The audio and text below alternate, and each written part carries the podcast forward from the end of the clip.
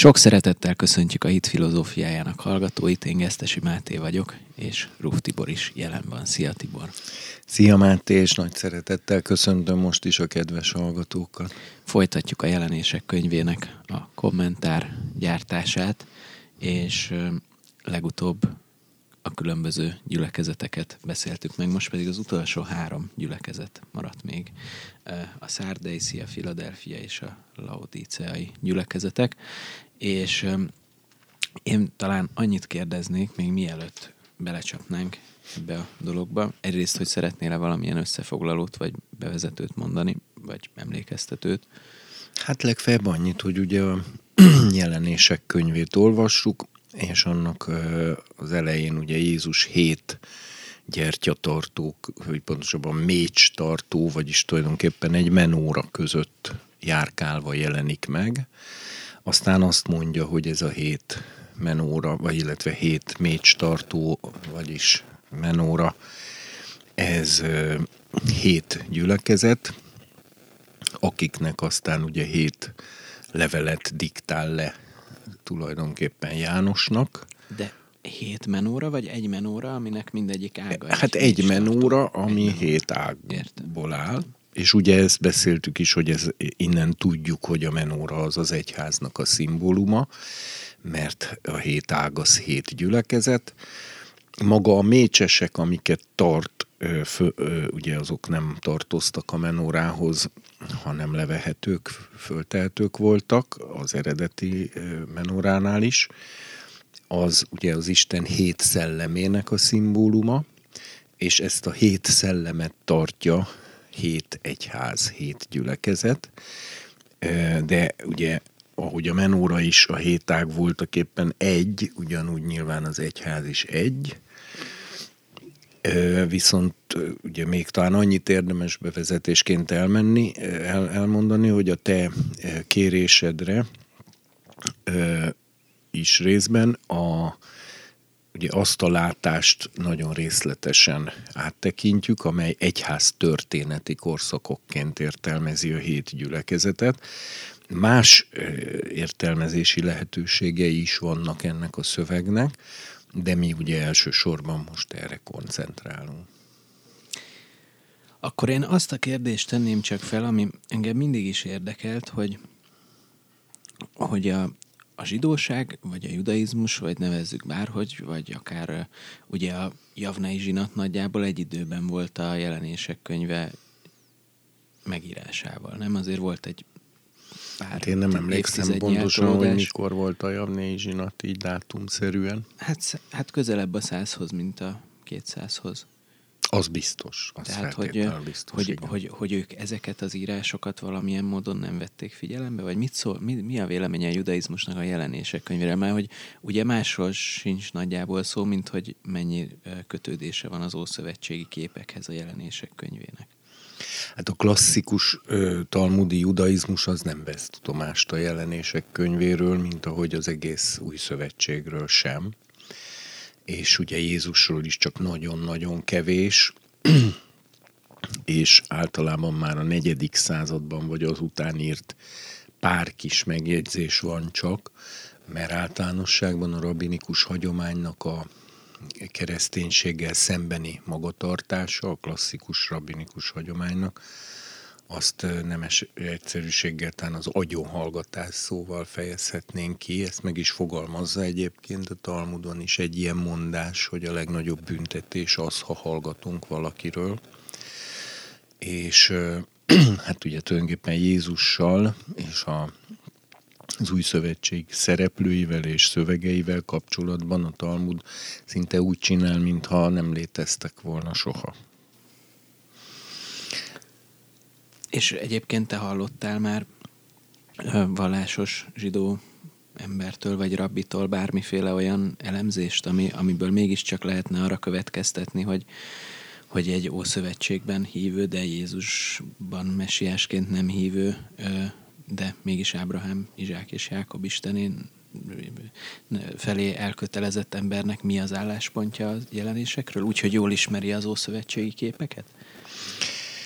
Hát a Strack Billerbeck című hatkötetes kommentárja az új szövetségnek. Ennek a pontos címe az, hogy kommentára az új szövetséghez a rabbinik Talmud és a rabbinikus iratok alapján.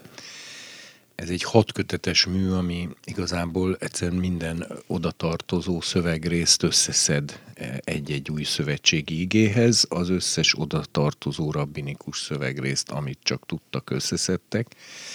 Ezt ugye két ember csinálta, Strack és Billerbeck, akik közül az egyik, de most már nem emlékszem melyik, ő rendes talmudista zsidó rabbi ként működött együtt a másikkal, aki azt hiszem keresztény, talán ilyen német protestáns, és ketten együtt így ezt összehozták. És ott a jelenések könyve az gyakorlatilag végig van kommentálva versenként a rabbinikus irodalom alapján, de hát ez egy német nyelvű, és mint említettem, hat kötetre rúgó munka, hat vastag kötetre, úgyhogy ott utána lehet nézni mindennek, mert ott, egy, ott ugye könyvenként és igeversenként lehet követni a kommentárokat, tehát úgy is lehet használni, hogy, hogy az ember csak egy valamit néz meg, ami érdekli. De hát kell hozzá tudni németül, mert ezt semmilyen más nyelvre nem fordították le. Ez nagyon sajnálatos.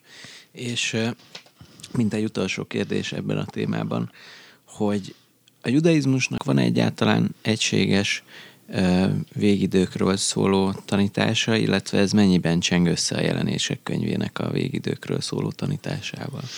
A judaizmusnak feltétlenül nagyon komoly, részletes, árnyalt, kidolgozott és gazdagon, ö, hogy mondjam, ö, részletezett tanítása van az utolsó időkről, a végidőkről, és ez sok tekintetben nagyon hasonlít ugyanahoz, amit a jelenések könyve is leír.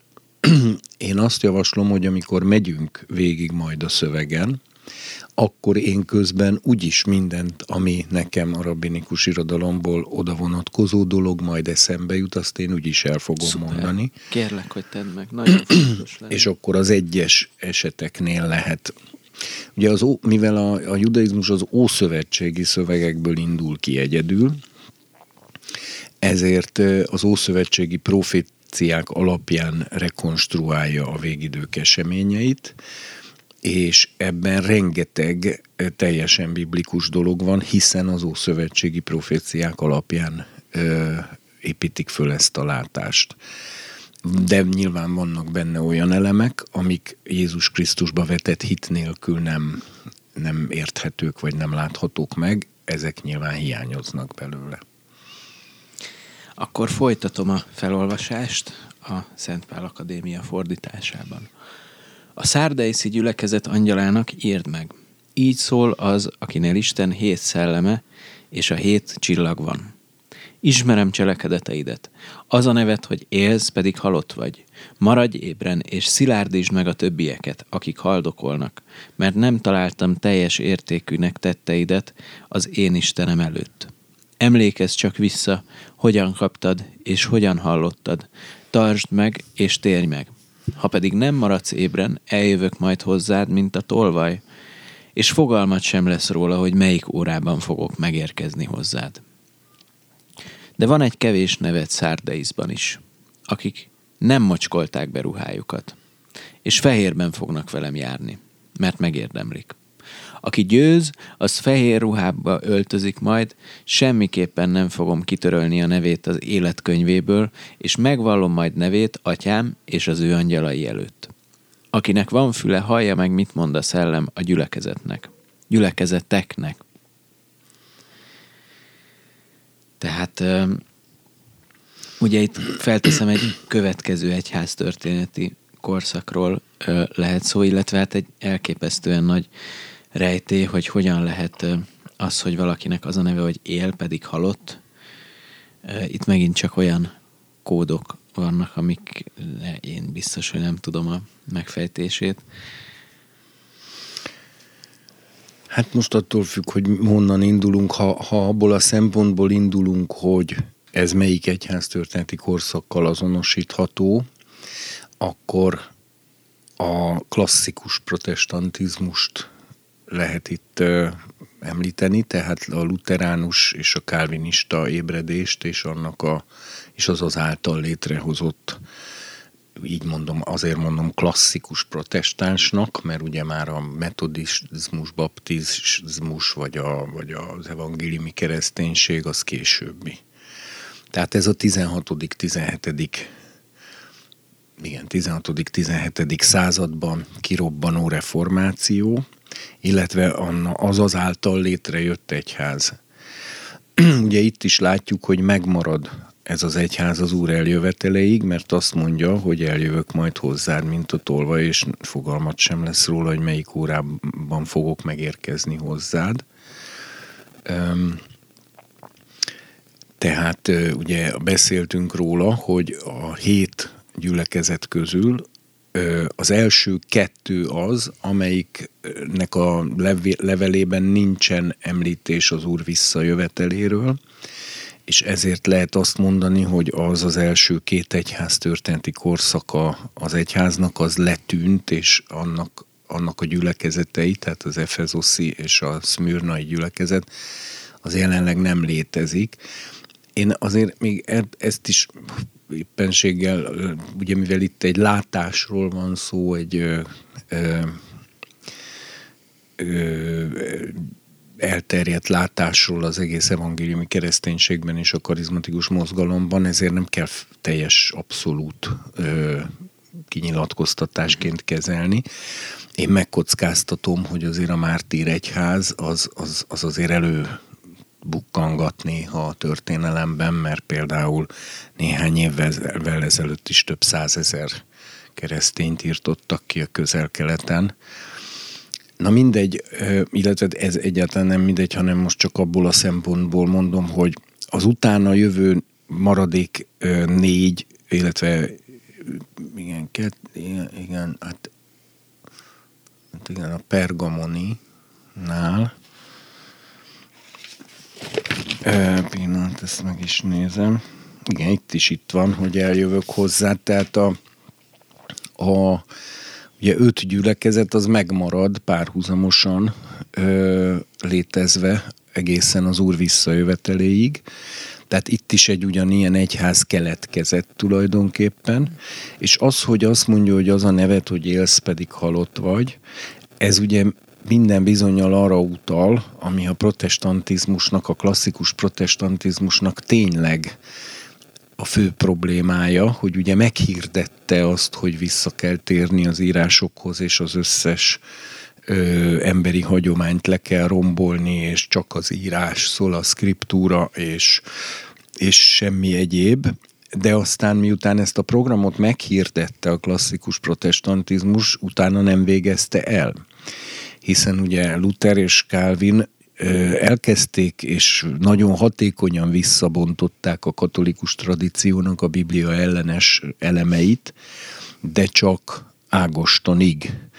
Mert Ágostonnak annyira nagy volt a tekintélye ő előttük is, hogy az Ágostonhoz nem mertek kritikusan hozzányúlni, és ezért végül is a saját maguk által meghirdetett programot ők maguk aztán nem vitték végbe, és a, az egyházaik is megmaradtak azoknál a még mindig nem biblikus tradícióknál, amiket Ágoston is vallott. Például a helyettesítési teológiánál, az allegorizmusnál, az úgynevezett posztmillenizmusnál, tehát hogy a, ez azt jelenti, hogy az ezer éves királyság az az egyház kora, tehát hogy már benne élünk az ezer éves királyságban.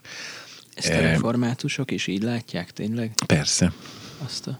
És akkor ők egyébként hogyan? Hát most nyilván nem így értelmezik ezt a jelenések könyve hét gyülekezetének. Természetesen. És ők hogy értelmezik például akkor a, a hát, reformáció hívét? Nézd, a, a most mivel már rájöttem az elmúlt két hétben, hogy téged itt sokkal több minden érdekel, mint amennyit eredetileg megbeszéltünk, ezért, de viszont alárendelem magam ennek, tehát hajlandó vagyok lelassítani emiatt, de akkor viszont el kell mondani, hogy a jelenések könyvének több egymástól teljes mértékben eltérő értelmezése van az eddigi teológia történetben. Hát Konkrétan van egy úgynevezett el az is a, a, preterista, igen. van egy úgynevezett historista, vagy historikus, van egy idealista, és van egy futurista.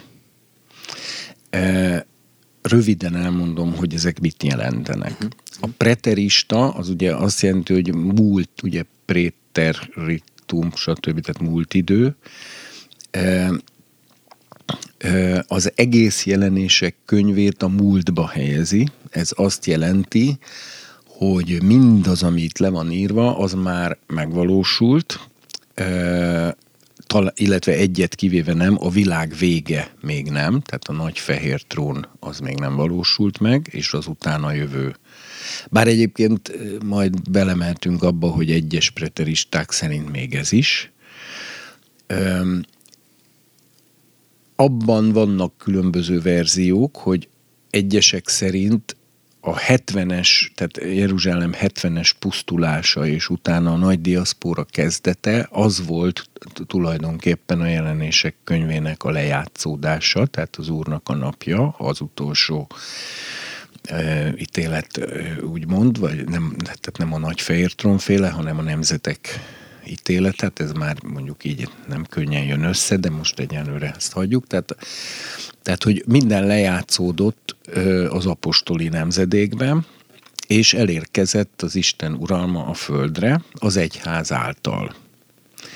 És az egyház ö, ö, tehát megkezdődött az ezer éves királyság, abban vannak eltérések a preterista értelmezésekben, hogy Jézus születésekor kezdődött az ezer éves királyság, vagy a megváltáskor kezdődött az ezer éves királyság 32-ben, vagy esetleg a 70-es pusztulás után kezdődött az ezer éves királyság, ez az alapkoncepciója a preteristának, de mindenképpen mi, gyakorlatilag a jelenések könyve ez szerint nem egy profécia, hanem egy leírása egy már megtörtént esemény sorozatnak. És az egyház pedig az egy, e, már az ezer éves királyságban él, ez szerint a koncepció szerint, e, ezt hívjuk posztmillennizmusnak. Na most aztán utána a preterista jelenések értelmezésnek még további verziói, alverziói születtek, ez szerint még később teljesedhettek be ajzék. Az egyik a Diokleciánus féle nagy keresztényül, nem is a Domiciánus féle nagy keresztényüldözés, amiben maga a János is részesült a Patmos szigetén, hogy ez akkor annak esetleg a leírása. Aztán utána volt olyan verzió, hogy a Diokleciánus féle keresztény üldözés, és utána a konstantini fordulat leírása. Tudnélik, hogy az ezer éves királyság az attól kezdődött el, hogy az egyház megszerezte a, a római birodalom fölötti ö, ö, állam egyházi státuszt, ö, és tulajdonképpen ezzel érkezett el, mint birodalom az Isten birodalma a földre, és az természetesen nem más, mint a római birodalom. Tehát e, e, ez ugye, a három, ez ugye azt jelenti, hogy a Diokleciánus féle üldözés, és utána a fordulat van itt tulajdonképpen leírva a jelenések könyvében. És aztán úgy tudom, hogy talán még egy olyan preterista verzió is van, hogy 476-ban a római birodalom összeomlásakor e, valósult meg a jelenések könyve. Mert egyébként akkoriban úgy tudom, hogy volt valami hét év, amíg tök sötét volt a Földön, valami égi jelenség miatt, szóval voltak még ilyen durva dolgok is. Ö, er, erre most konkrétan erre a hét évre így nem emlékszem, de sok durva dolog volt, és tényleg sok olyan esemény volt, ami miatt meg lehetett kongatni a vészharangot, hogy itt a vég. Ezekben most annyira nem mennék bele. Persze, Én elmondtam tulajdonképpen a preterista értelmezésnek a, a, az összes olyan verzióját, és ez nem, ez több is volt, ugye, amelyik, de egy közös van bennük, hogy mindegyik a jelenések könyvét a múltba helyezi. Na most ez az, ez az egyik verzió, és ugye a preteristák éppen emiatt posztmillenisták is. Tehát, hogy már után benne vagyunk. Tehát, a... hogy benne vagyunk az ezer éves királyságban, de mivel azóta meg már ezer év is eltelt, és nem jött el a világ vége. Hát igen, ez kellemetlen.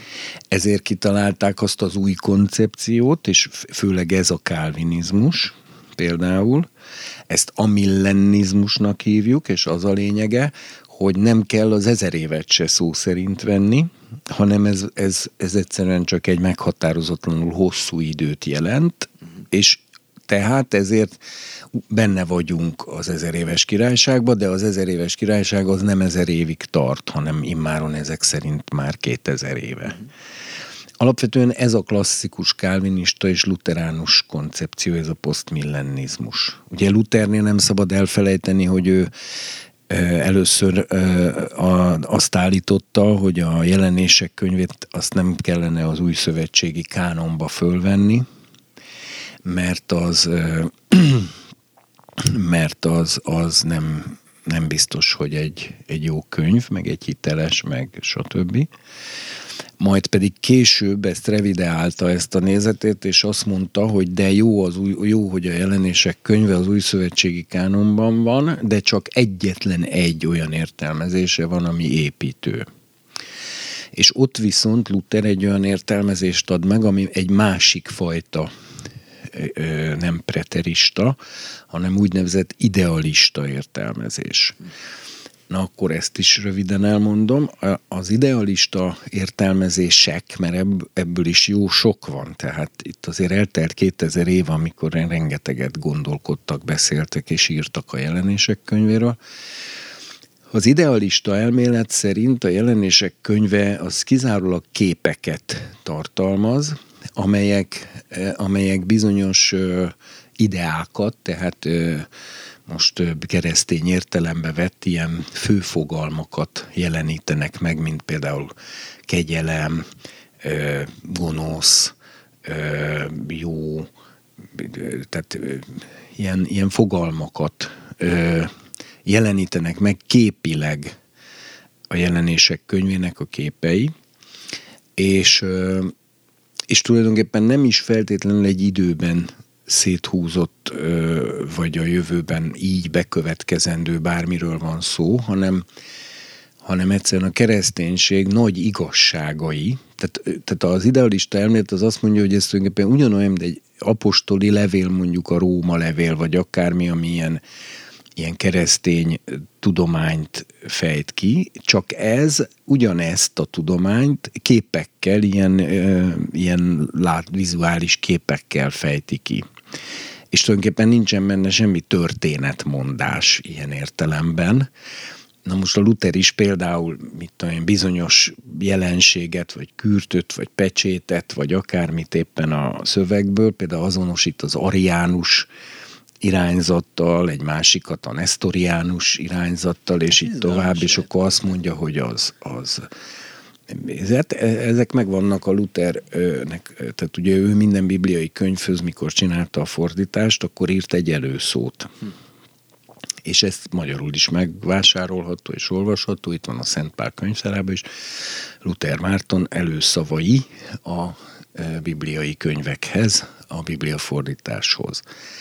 És ott írja le azt is, hogy kétségei vannak a kanonikus megbízhatóság szempontjából, de aztán ugye később pedig azt mondja, hogy végül is el tudja ezt fogadni, de csak a, ezen egy idealista értelmezésben, és a többi értelmezést károsnak tekinti. Tehát na, az idealista értelmezést ezzel nagyjából el is mondtam, hogy milyen jellegű, de ebből is sokféle van, és az a lényege, hogy hogy mit én, a napba öltözött asszony, az valamilyen eszmének, vagy valami, tehát valamilyen ö, ilyen ö, elvont teológiai fogalomnak, vagy eszmének a, megjel, a képi megjelenítése, és ezért tulajdonképpen nem, nem egy időbeli folyamatot ír ez le, hanem hanem ugyanazt magyarázza el, amit mit tudom én, Pál a Róma levélben, vagy Na most ugye ennek megfelelően az idealista magyarázatnál ott, ott aztán, hogy ki mit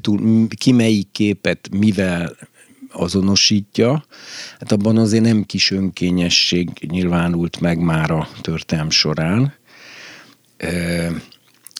mert ebben rengeteg szubjektivizmus lehet, és, és hogyha az egészet nem egy profétai könyvnek tekintjük, ami egy, tört, egy jövőbeli történetet mond el, akkor tulajdonképpen eléggé kicsúszik a talaj az embernek a lába alól, és hát rengeteg, rengeteg mindent mondtak már erről. Hogy megint csak mondjak egy, egy klasszikus, ismertebb ilyen verziót, ez a Rózsa neve című híres regény és film, Umberto Eco regénye és belőle készült film. Sean Connery játszik benne, ugye? Talán, ha jól emlékszem. És Egyébként az egy nagyon jó film, minden ellenkező íreszteléssel szemben nincs benne semmi ilyen ezoterikus vagy okkult jelleg, és azt tudni kell, hogy Umberto Eco az ugye középkor szakos professzor volt ott az egyetemen, és a, és a tanítványainak ő, mint egyetemi tanár írta ezt a regényt, és nem is számított arra, hogy valaha is ez bárkit érdekelni fog az irodalomban, mert ő ezt csak azért írta, hogy a középkorról egy hiteles képet adjon a tanítványainak. Az, a Rózsa neve az az egyik leg tökéletesebb bemut, film vagy könyvszerű bemutatása a középkor valóságának, mert egy olyan ember írta, aki a középkorral foglalkozó szaktörténész, szaktudós.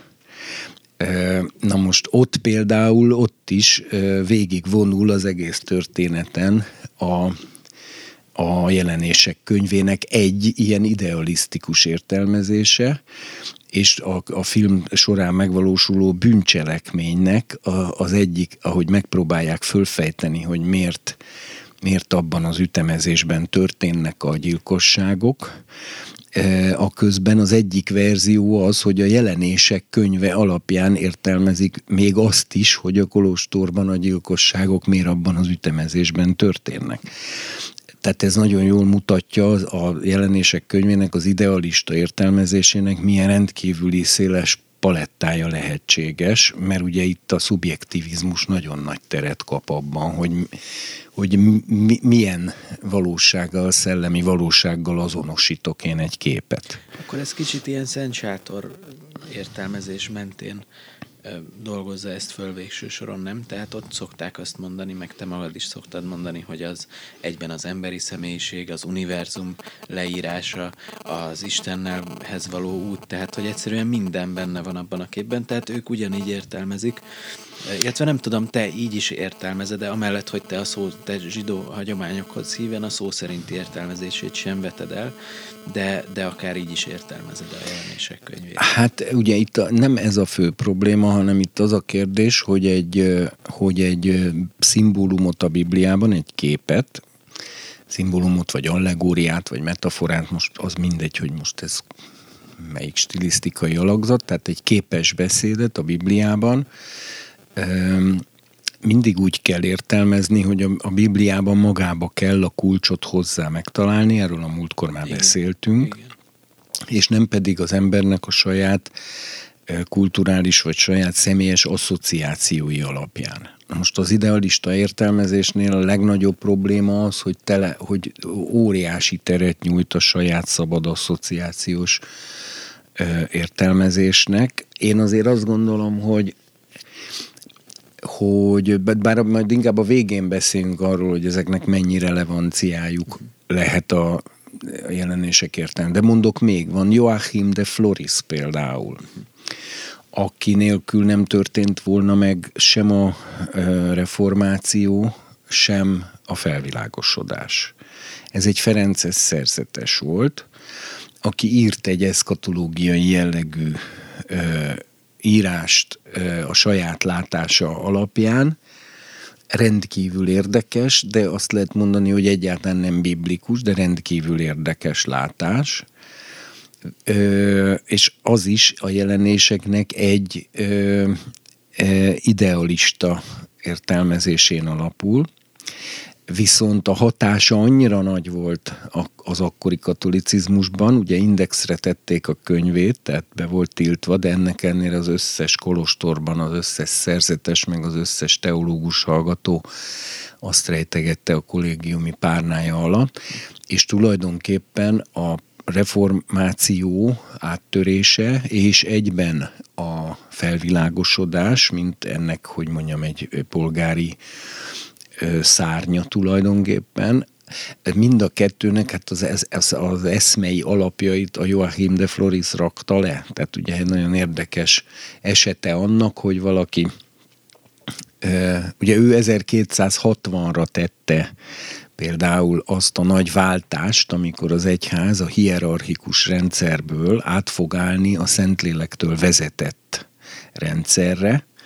Ő, nem, ő előre tudható volt, hogy nem éri meg ezt az időpontot, mert ő azt hiszem 11. vagy 10. századi, és a, de azért tette 1260-ra a, ezt a nagy fordulatot, mert hogy a jelenések könyvében 1260 napot mond a, mit tudom én, a két tanú fellépésére, meg az asszony, napba öltözött asszony tápláltatásának az idejére, és ő ezt az 1260 napot úgy értelmezte, hogy a Krisztus születésétől tartó 1260. évig ő izé lesz, hierarchikus tekintélyelvű katolikus egyház, de 1260-ban szét fog esni a hierarchikus egyház, és a helyébe minden hívő a Szent Szellem vezetése alatt fog élni. És tulajdonképpen ez az eszme forradalmasította a kolostorokat és a teológiai karokat, és robbantotta ki 1500-ra.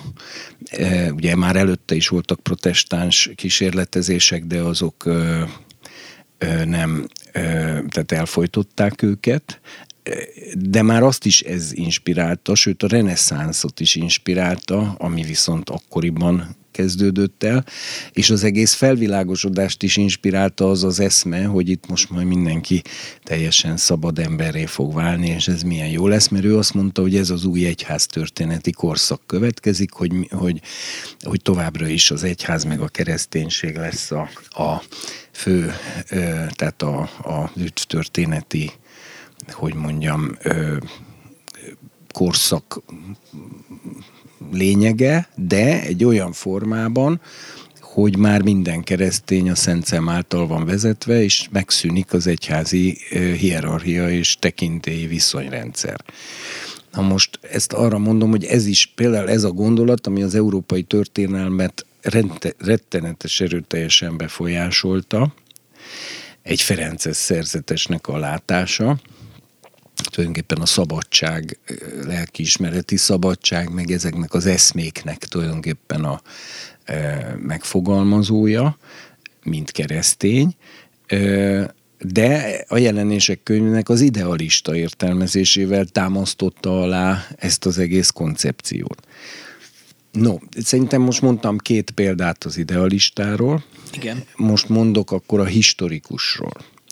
A historikus értelmezése a jelenések könyvének, tehát történelmi értelmezése, azt úgy kell elképzelni, hogy a könyv eseményeit szétteríti az egész emberi történelmen.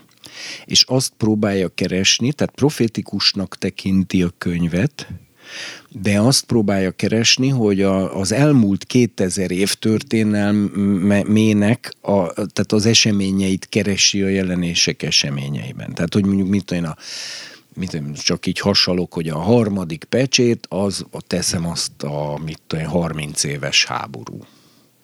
A nem tudom hányadik kürt, az meg a középkorban az a bizonyos nagypestis járvány.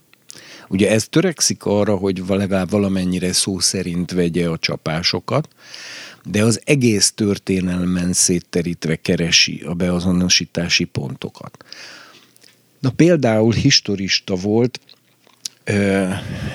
most nem jut eszembe a neve, annak az angol hadvezérnek, aki 1914-ben visszafoglalta Jeruzsálemet, A betűvel kezdődik, és nem jut eszembe, pedig még egy nagyszerű film is van róla. Ő például egy rendkívül elkötelezett protestáns, ilyen angol, nem tudom, hogy anglikán vagy puritán kálvinista beállítottságú hívő volt, de nagyon elkötelezett és erős hitéletű. És ő például a jelenések könyvéve alapján ö, értelmezte az a saját funkcióját abban, hogy visszafoglalja Jeruzsálemet, mégpedig 1914-ben, tehát még a szám, számis jelenésekbeli számok alapján lett kizsonglőrködve, vagy kikalkulálva. Ő például historista alapon állt, és teljesen meg volt róla győződve, hogy amit tesz, annak üdvtörténeti jelentősége van, és hogy az valamiképpen szerepel a jelenések könyvében. Ugye nagyon érdekes, hogy ott egy hatalmas lovas háború volt, pont az Armageddon nál, tehát a Megiddó hegy lábánál levő síkságon, a Jezriel síkságán volt a történelem utolsó lovas hadsereg összecsapása, pontosan ebben az 1914-es háborúban a törökökkel, és azt például nagyon sokan úgy értelmezték, hogy az az Armageddoni háború, és az, hogy a török uralom megszűnik Jeruzsálem fölött, és helyette Nagy-Britanniához fog tartozni, azaz a brit birodalomhoz, az a visszatérő messiás és, a, és az ezer éves királyság kezdetet, de ez, de ez egy, tehát ez, ez egy historikus értelmezés, ami az egész történelmen szétterítette ilyen módon a jelenések könyvének a ez, ez protestáns körökre jellemző, katolikus körökben ez annyira nem fordul elő. És végezetül van a negyedik, a jelenések könyvének a futurista értelmezése, amely szerint a jelenések könyve a jövő jövőben fog beteljesedni, vagy legalábbis a nagy része még előttünk áll. Ez a, én ezt osztom, meg, meg hát itt mindannyian így evangélium, nem, nem, a, nem a evangélium, de kar, karizmatikus kereszténykörökben lehet mondani, hogy ezt nagyjából mindenki osztja, ezt a nézetet, és hát meggyőződésem szerint egyedül ez igazán biblikus, mert ez ugye abból indul ki, hogy a jelenések könyvének minden utalását szövetségi, vagy más új szövetség, de szóval mindenképpen bibliai igehelyjel kell felfejteni, és, és minden egyéb ilyen szubjektivista ö, ö, szabad asszociáció, az, az, az nem megbízható. Na most, a, hogyha viszont az egészet így beiktatjuk a, a Biblia összes többi proféciájának a, az egész, hogy mondjam, hermeneutikai, tehát ilyen értelmezés tudományi rendszerébe, akkor ugye abból az jön ki, hogy a jelenések könyvének a harmadik fejezetét, negyedik fejezetétől, tehát a hét gyülekezet utáni résztől egészen a 19. fejezetig, ami ugye 15 fejezet, az mindössze 7 évről szól összesen, ami nem más, mint a Dániel könyvében leírt 70 évhétnek az utolsó évhete, amelyről a Dániel azt írja, hogy az évhét felén feltétetik a pusztító utálatosság, tehát három és fél évnél e, tétetik fel a pusztító bálvány, e, és utána pedig soha nem látott nyomorúság köszönt az emberiségre, de már előtte is számos ilyen figyelmeztető csapás éri a Földet. Majd pedig a hét év után Jézus visszajön, és megalapítja az ezer éves királyságot a Földön, amely ezer évig fog tartani, és ez nem egy allegorikus adat, és utána pedig bekövetkezik az utolsó ítélet, és megsemmisül a jelenlegi világ mindenség, és egy új világmindenséget teremt Isten, amelyben igazság lakozik, tehát nincsen benne az a diszharmónia, ami a jelenlegi világmindenségben, és az lesz az örök lakhelyünk. Ez a futurista értelmezés. Hát akárhogy is nézzük, ez a legbiblikusabb. Egyébként a rabinikus végidők koncepciójával is ez illeszkedik a legjobban. Nem utolsó sorban az egyházatják eredeti koncepciójával is ez illeszkedik a legjobban. És ami még talán érdekes, hogy a görög-keleti egyház, ami ugye ugyanolyan idős, mint a római katolikus egyház, sőt még idősebb is, hiszen az antiokiai gyülekezet, meg a efézusi, meg ezek azok előbb keletkeztek, mint a római. Na majd egyszer erről beszélgessünk mindenképp, és Rugási Gyulát is meghívhatjuk, mert ez, számomra egy rendkívül nagy rejtély, nem ismerem egyáltalán ezt a, az egyháznak ezt a részét, igen. és nagyon érdekelne, hogy... hogy hát az, igen, az ugye innen látva ö, ö, Nyugat-Európából, mert tulajdonképpen a nyugat és a kelet határa Európában valójában az a római és a görög-keleti, illetve pravoszláv katolicizmus közötti határvonal. Ez teljesen egyértelmű, akár politikailag nézed, akár gazdaságilag nézed, bármilyen szempontból. És viszont a keleti ortodoxia, az, az a, ott nem hivatott, ugye a római katolicizmus mindig arra hivatkozik a protestánsokkal szemben, hogy ő régibb de az a helyzet, hogy a, a görög keletieknél viszont nem régibb, és abba azért nagyon fontos belegondolni, hogyha 500 kilométert elmész innen kelet felé, ott már minden pópa a pápát antikrisztusnak tekinti.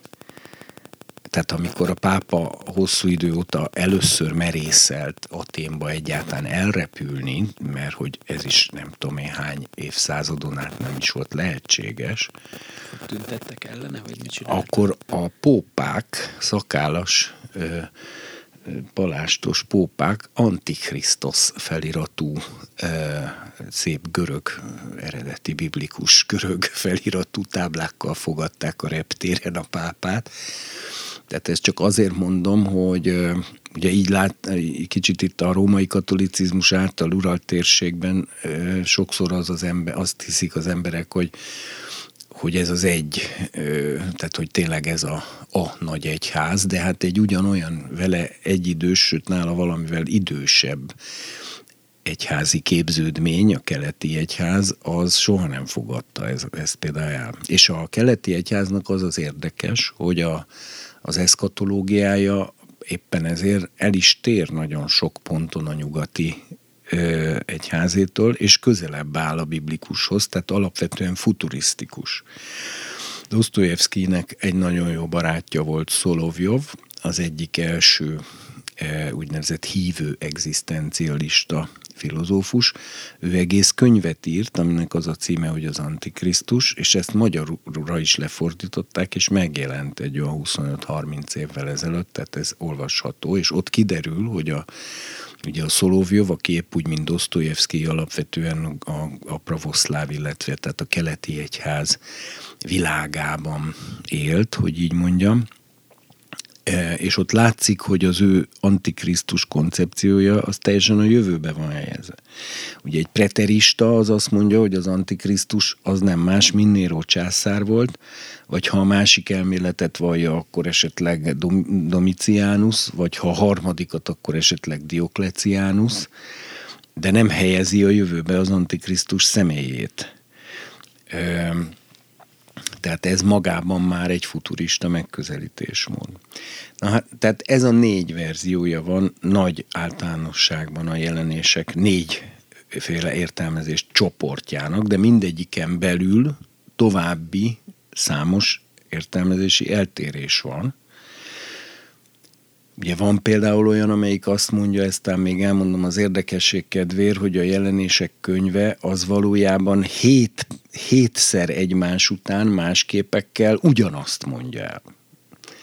Tehát, hogy ugyanarról szól a hét e, mécstartó, mint a hét pecsét, mint a hét kürt, mint a hét pohár, meg még ráadásul a mennyei Jeruzsálem leírása, tehát, hogy itt ők azt mondják például, ez az egyik verzió, hogy hét párhuzamos ö, szöveg tulajdonképpen a jelenések könyve, ami hétszer egymás után elmondja ugyanazt, de mindig más képekkel. Ö, tehát az első pecsét csapása az ugyanaz, mint az első kürt csapása, és az ugyanaz, mint az első pohár csapása, de az meg ráadásul ugyanaz, mint az első gyertyatartó korszaka, az meg ugyanaz, mint a mint a, mit tudom én, a mennyei Jeruzsálem egyik alapkövének. A, tehát, tehát itt, itt párhuzamban van állítva. Úgyhogy ez egy nagyon gazdag világ, jelenések könyvének az értelmezési világa és eddigi összes tradíciói. Én az egyszerűség kedvéért és a hitem miatt a futurista hát pedig pont verziónél maradnék. Én, én arra akartalak felkérni, hogy légy szíves a jelenések könyve minden egyes mondatát elemezd, preterista, idealista, historista és futurista. És azon belül is mindegyik al, al, Bilderbeck, Bilderbeck. És azon belül is minden alá minden tartozó alpreterista és al-al-alpreterista. Úgyhogy ha erre volna szíves. Hát őszintén szóval annyira ez nem is inspirál, meg hát nagyon hosszú ideig tartana, úgyhogy... Tehát nagyon köszönöm, hogy ezt elmondtad. Én ezt rendkívül fontosnak és igazságosnak érzem, hogy ez, ez elhangzott.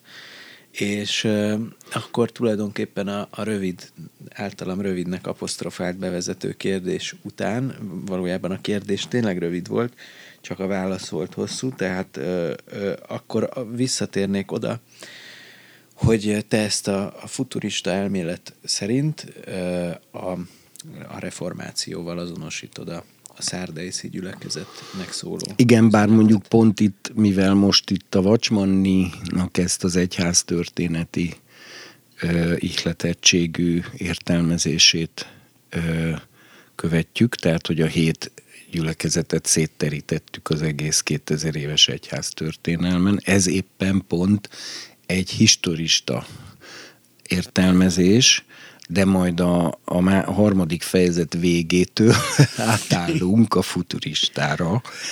E, na mindegy, én nem akarom azért ezt elviccelgetni, meg azért itt ezen a ponton hadd jegyezzem meg, hogy ugye ha így beszélgetünk a dologról, akkor ugye keletkezhet sokakban nagyon rossz érzés arra vonatkozóan, hogy hát ha ennyi értelmezése van, és még azon belül is ennyi alértelmezése, és mégse sikerült eldönteni, vagy nem tudom, hogy akkor most melyik az igaz, meg melyik nem igaz, meg hogy van, akkor ez egy teljesen reménytelen helyzet, és akkor nem is érdemes a jelenések könyvéről beszélgetni, mert úgyse tudunk róla mondani semmi e, valós dolgot, hanem, a, hanem akkor olyanok leszünk, mint az írástudók, ugye, amit mondtak a Jézussal kapcsolatban, hogy nem úgy tanított, mint az írástudók, hanem úgy, mint, akiknek hatal, mint akinek hatalma van, mert ugye az írástudók azok mindig úgy tanítottak, hogy Júda rabbi véleménye szerint ez ezt jelenti, de Simon rabbi véleménye szerint nem ezt jelenti, hanem azt jelenti, de erre a Gamáliá rabbi véleménye szerint meg azt jelenti, és nem ezt, stb. Tehát ugye az írástudók tudók beszédmódja az olyan, hogy, hogy mindig minden föllelhető és tudható információt fölsorakoztatnak, de nincs a beszédükben hatalom. Na most ugye járhatunk ezen az úton, csak attól tartok, hogy az inkább elidegeníti az embereket a, a Bibliától, mert hogyha minden egyes mondattal kapcsolatban 500 különböző értelmezés van, és egyikről se lehet tudni, hogy melyik az igaz és melyik nem, akkor teljesen értelmetlen dolog a jelenések könyvével egyáltalán foglalkozni. Tehát én az, azért mondtam most ezt el, mert én nem akarnám senkinek a kedvét ettől elvenni. Tehát nekem meggyőződésem, hogy a jelenések könyve az, ért, az egy érthető könyv, és különösen most 2000 év egyház történet után már nagyon sok téves értelmezés automatikusan kipogyogott a rostán, mert, mert nem mert egyszer nem tartható fönn már, mert a történelem, ahogy halad előre, az megcáfolja a hamis értelmezéseket, és egyre szűkíti a lehetséges helyes értelmezések körét, és most pedig ugye ne felejtsük el, hogy 12 év múlva elérkezünk a megváltás 2000. évfordulójához, ugye 32-ben, ami, ami azt jelenti, hogy azért nagyon nagy keresztény történelem van most már mögöttünk, és ez nagyon sok rossz teológiát, téves teológiát már maga a történelem előre haladta, cáfolt meg.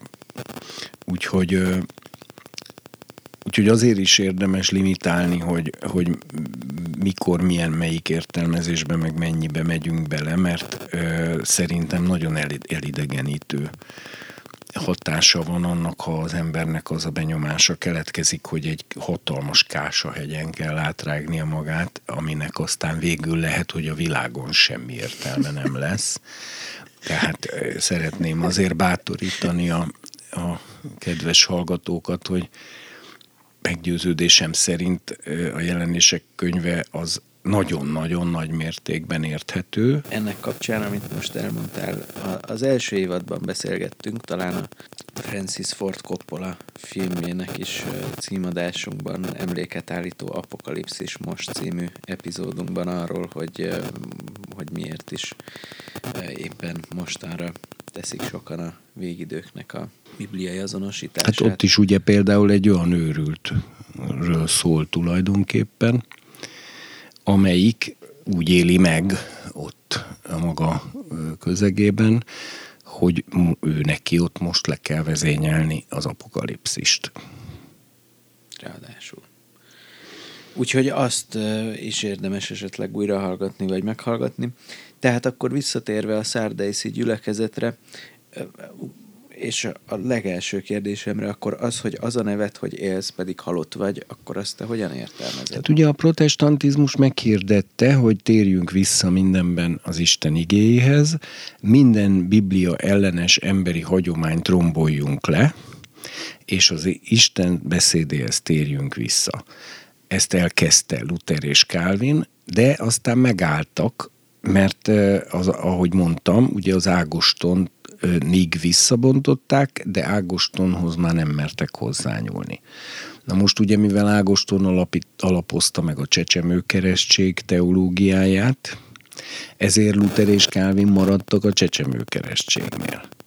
Mivel Ágoston legalábbis az élete nagy részében tagadta, hogy a Szentlélek ajándékai még működnének, ezért Luther és Calvin is tagadta, hogy a Szentlélek ajándékai működnének ezért a Szent Szellemmel való betelje, betöltekezés, karizmatikus megnyilvánulásokkal való betöltekezésnek is az akkor már létező mozgalmait elutasították, aztán ugye a Luther egy időben például az zsidók felé fordult pozitív módon, és az antiszemitizmust föladta, bár a helyettesítési teológiát azt, hogy mondjam, látása sem volt, vagy lehetett, hogy azt is föladja, de legalább egy darabig pozitívan viszonyult a zsidósághoz, de később utána ebbe is megint visszarendeződés lett, és Luther nagyon is antiszemita lett élete végére.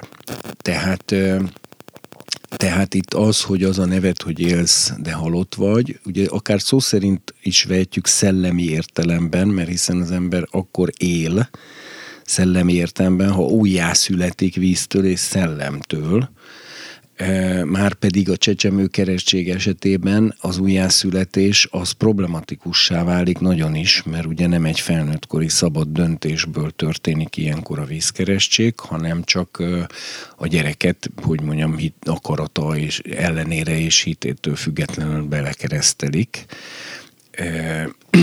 Szinte ilyen nemzeti alapon, vagy származási alapon a kereszténységbe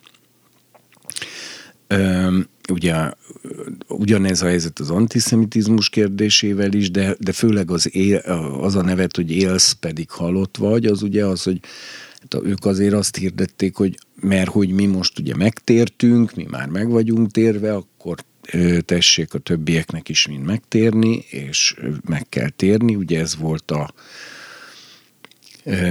Luther és a Calvin fő üzenete, bár nem teljesen ugyanoda tették a hangsúlyt, viszont ugye végül, hogy mégsem jutottak vissza az újjászületés igazságáig, tehát ugye az anabaptisták, akiket ugye azért csúfoltak anabaptistáknak, mert hogy az újra keresztelőt jelent, ők maguk csak baptistáknak mondták, mert ők azt mondták, hogy ez nem újra, hanem ez a vízkeresztség. De ugye a, a csecsemő keresztségben hívő kálvinisták és luteránusok anabaptistáknak csúfolták őket, és azért azt ne felejtsük el, hogy, hogy, hogy például az anabaptisták vezetőjét Zwingli vízbe folytatta, tehát, tehát nem voltak kiméletesek a kálvinizmus ugyanolyan inkvizíciót működtetett, mint a katolicizmus szinte, még, az, még Amerikában is, tehát akik már hallottak a tolba, kátrányba hempergetős lincselésekről, ugye, ha valakit például valami okkultizmuson, vagy annak tűnő dolgon kaptak, ott Amerikában is, az új világban is a puritánok megölték. Tehát ráadásul ilyen csúnyán, tehát kátrányba tolva hempergetéssel. Ugye erről nagyon híres irodalmi művek is szólnak, például a skarlátbetű, vagy a szálemi boszorkányok. Tehát azért a, a, a, főleg a kálvinizmus volt kemény vonalas ebből. A luteranizmus az inkvizíciót azért így nem tartott fönn, de a kálvinizmus az, az tulajdonképpen még azt is. Tehát és ugye utána jöttek már, már az ő életükbe, tehát már Luther és Calvin életében voltak karizmatikusok, voltak, akik felnőttként keresztelkedtek, mert ők komolyan vették a, azt a program szlogent, hogy szól a skriptúra csak az írás, bontsunk le minden hagyományt, és ragaszkodjunk csak az igéhez. És ugye meglepve tapasztalták, hogy maga Luther és Calvin kezdte üldözni őket, pedig ők fogalmazták meg ezt a programot, de amikor aztán ők ezt akarták tovább csinálni, mint Luther meg Calvin, és tényleg teljesen visszatérni az igéhez, és betöltekeztek Szentlélekkel, és szóltak nyelveken, és profétáltak, és felnőttként keresztelkedtek, és hasonló, akkor kivégzések indultak ellenük még a klasszikus protestáns, úgymond testvéreik részéről is. Tehát ugye ez e, mi emiatt jogos az, a, hogyha azonosítjuk, és eddig, tehát én azért egyetértek a, a Watchmeni féle látással, hogy, hogy ez jó ráklappol ez a hét gyülekezet az egyház történelem legfőbb korszakaira, és, és ez egy nagyon jó leírása a, a evangélikus, illetve református protestantizmusnak, és ugye mondja is, maradj ébren, és szilárdítsd meg a többieket, akik haldokolnak. Kik mert... a többiek akkor a, akkor a katolikusok, a, több, a többiek? Nem, nem, nem, a többiek, nem, nem, nem, a többiek. Itt minden, szinte minden levélben szerepel ez a kifejezés, előtte ott van a többi tűatejrainak pedig e, stb. Ez a többiek, akik nálad vannak, meg ilyen kifejezésekben is szerepel. Ez ugyanaz a, a görög szó görögben, mint a maradék. Tehát, hogy minden egyház történelmi korszaknak, vagy ilyen egyházi, hogy mondjam, struktúrának, ami itt a történelm során kialakult, e, van egy igaz magva, egy igaz maradéka, akik győzni fognak, tehát mindegyikben vannak igazak, akik győzni fognak, és mindegyikben vannak olyanok is, akik nem igazak és nem fognak győzni. Tehát itt ugye azokhoz szól ő, aki, akik úgymond élnek tényleg közöttük, hogy azok vigyék tovább, és ö, ö, ugye nem tej, az mondja, nem teljes értékűek a tetteid az Istenem előtt. Tehát tényleg, hogy jó a program, amit meghirdetett a reformáció, de a saját maga által hirdetett programhoz sem zárkózott föl a cselekedetben. Uh-huh.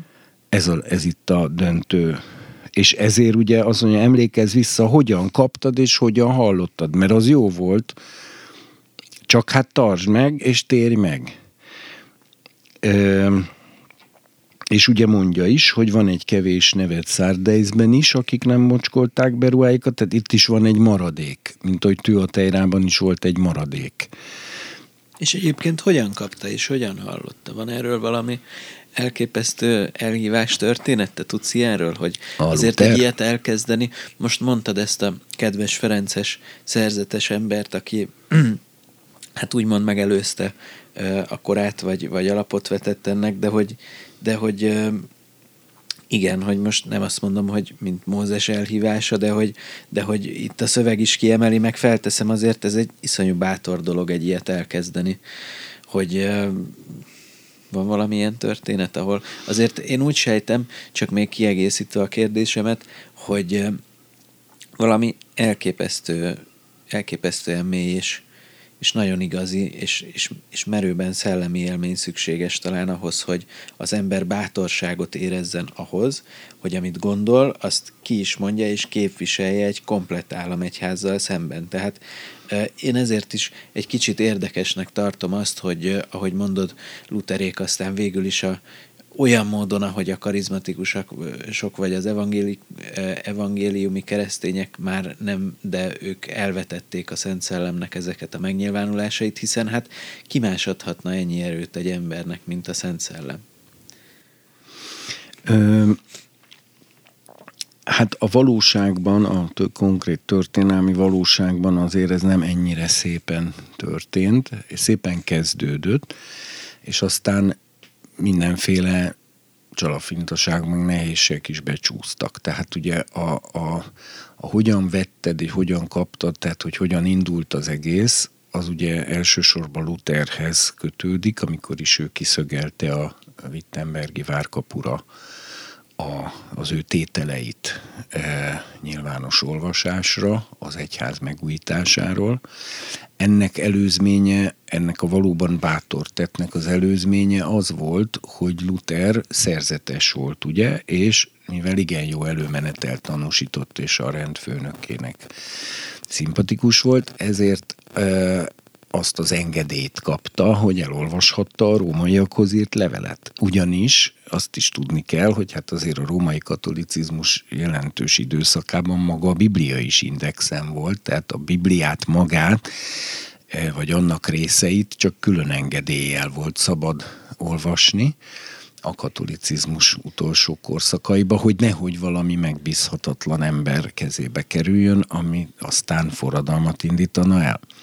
Na most hát a Luthernél rosszul mérte föl, úgy látszik a rendfőnök ezt a helyzetet, mert megengedte és kezébe adta a Róma levelet, amit a Luther elolvasott, és ugye Luther önmagáról azt írja a visszaemlékezéseiben, hogy ő akkor döbbent rá, és kapott kijelentést arról, hogy hát egy teljes tévképzetben van a, ő is, meg a, meg a, a katolikus testvére is, mert hogy ugye cselekedetekhez kötötték a megigazulást, ugye akkoriban virágzott a bűnbocsátó cédula ipar, itt ezen a helyen ismét emlékezzünk meg Till Eulenspiegelről, aki a hollandoknak a, a, a Ludas Matyia tulajdonképpen, egy, a hollandoknak egy ugyanilyen ilyen nemzeti hőse, de annyiba különbözik talán a Ludas Matyitól, hogy ő egy ilyen, egy ilyen bolondos tréfa mester, aki például, mikor megtudta, hogy bűnbocsátó cédulákat lehet kapni, akkor jelentős összegér bűnbocsátó cédulát vásárolt, majd mindenhol azzal fizetett. Tehát bement a kocsmába, megívott egy fél liter sört, és utána letépett egy, egy kis, mondjuk, mit tudom, kisméretű hát, piaci lopással kapcsolatos bűnbocsánat cédulát, és azt adta oda a kocsmárosnak ugye Hollandia az hagyományosan protestáns ország, tehát ott ennek meg volt a tradíciója. Na egy szó, mint száz. Most néztük meg, csak ajánlom neked is, meg a Bajorral megnéztük a Lár Andrásnak a, a, az egyik ilyen besenyős izé, de teljesen nem ide tartozik, de nagyon vicces volt, hogy ahol azt mondja el, hogy ő, ő neki a döbrögi a szimpatikus a Ludas Matyiból, és ő olyan szeretne lenni, és ennek az erényeit hangsúlyozza, és hogy igaza volt végig a, a döbröginek. Folytasd, kérlek. No, szóval a, a ö, pillanat, most akkor majd. Ott tartottunk, hogy, hogy mennyire egy bátor dolog volt, és hogy a Lutert mesélted el, hogy a, a ja, igen, rend... igen, tehát ő így kapta ezt a kijelentést, ez volt az indítólöket, ez annyira erős és annyira biztos meggyőződést hozott létre benne, hogy ez adta a bátorságot, de azt tudni kell, hogy a Luther az elején azt gondolta, hogy ő a ő meg, hogy a katolikus egyházat belülről megreformálják, tehát ő nem akart új egyházat létrehozni, ő a katolikus egyházat szerette volna megreformálni, de amikor ugye egyházi vizsgálóbizottság elé állították, ahol a tanai visszavonására szólították föl, és erre ő meg azt mondta azt a híres mondatát, hogy itt állok, másként nem tehetek, tehát a lelki ismerete parancsára hivatkozott, és ezután már ugye gyakorlatilag el kellett őt raboltatni a, az egyik német választófejedelemnek, és a saját várába bebörtönözni, hogy ezzel mentse meg az inkvizíciónak a merénylőitől, mert Luther pillanatokon belül kicsinálták volna. Akkor ott ugye ő a vár ö, ö, látszatfogságának a védelmében megcsinálta a Biblia fordítását, Viszont ugye ekközben az is világossá vált, hogy a német választó fejedelmek támogatása nélkül ez a mozgalom ugyanúgy el fog halni és pusztulni az inkvizíció és a, a, e, tehát az ellenreakciónak a, a hatására, mint ahogy az eddigi összes többi, mert hát voltak már valdensek, voltak már nem tudom én kik, de minden megbukott. És ugye azért a Luther itt meghozta azt a egyébként zseniális, és én úgy gondolom, hogy valószínűleg a Szentlélek vezetése szerinti döntését, hogy ő köt egy szövetséget a német választófejedelmekkel, akik meg ugye az investitúra harcok miatt már amúgy is régóta feszült viszonyba voltak Rómával, és szerettek volna már lecsatlakozni Rómáról, vagy legalábbis a Rómának ezt a, ezt a túlzott uralmát, ezt visszanyesni, és erre nekik nagyon jól jött a luteránus ébredés.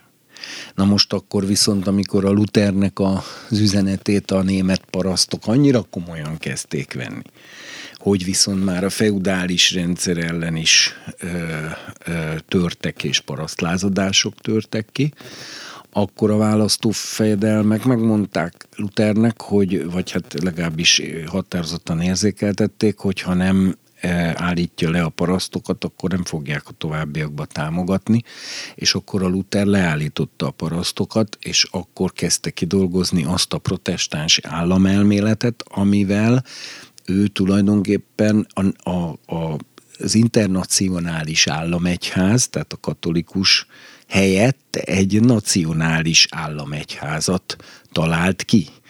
Az ugyanúgy államegyház, és, a, és ha nem az lett volna, akkor nem tudott volna fennmaradni. Tehát itt azért mondom, hogy hogy a, ugye a, a luteránus ébredés, illetve az egész reformáció mozgalma során azért a Luther egy csomó olyan kompromisszumra kényszerült, részben a mozgalma megmentése érdekében, de egyszerűen nem lehet, a politikai támogatás nélkül ezt elölték volna pillanatokat, nem is tudnál már róla. Még a, még a, a feliratokból is kivésték volna, meg a, a, a levéltárak mélyén hevernének az iratok, azt se tudnád, hogy volt olyan, hogy Luther Márton, hogyha ő nem köt egy politikai szövetséget a német, az elégedetlen német választófejedelmekkel, tehát, és aztán viszont innentől kezdve meg neki már rengeteg egyéb kompromisszumot is meg kellett kötnie, és én úgy gondolom, hogy azért az ö, idősebb korára ö, ugye ezek már szinte túlsúlyba kerültek, viszont a harci kedv meg alább hagyott, és akkor így végül is a protestáns ébredés, hozzáteszem, hatalmas előrelépést tett. Tehát abban, amit én mondok, nincsen semmi vád. Igen, ez érezhető. Hanem e történelmi szempontból azt lehet mondani, hogy így kellett cselekedni, valószínűleg nem lehetett volna másképp, illetve lehetett volna, csak akkor nem, csak akkor nem biztos, hogy valaha is lett volna ilyen, hogy reformáció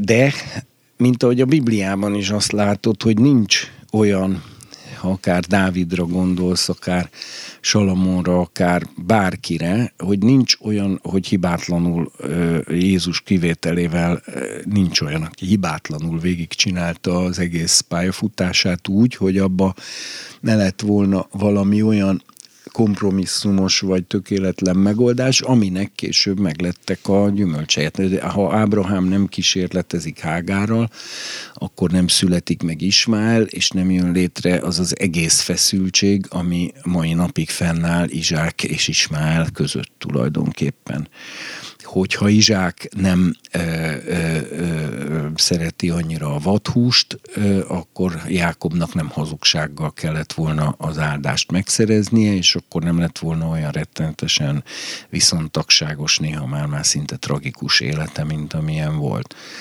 és akkor így mehetnék végig az egész szentíráson.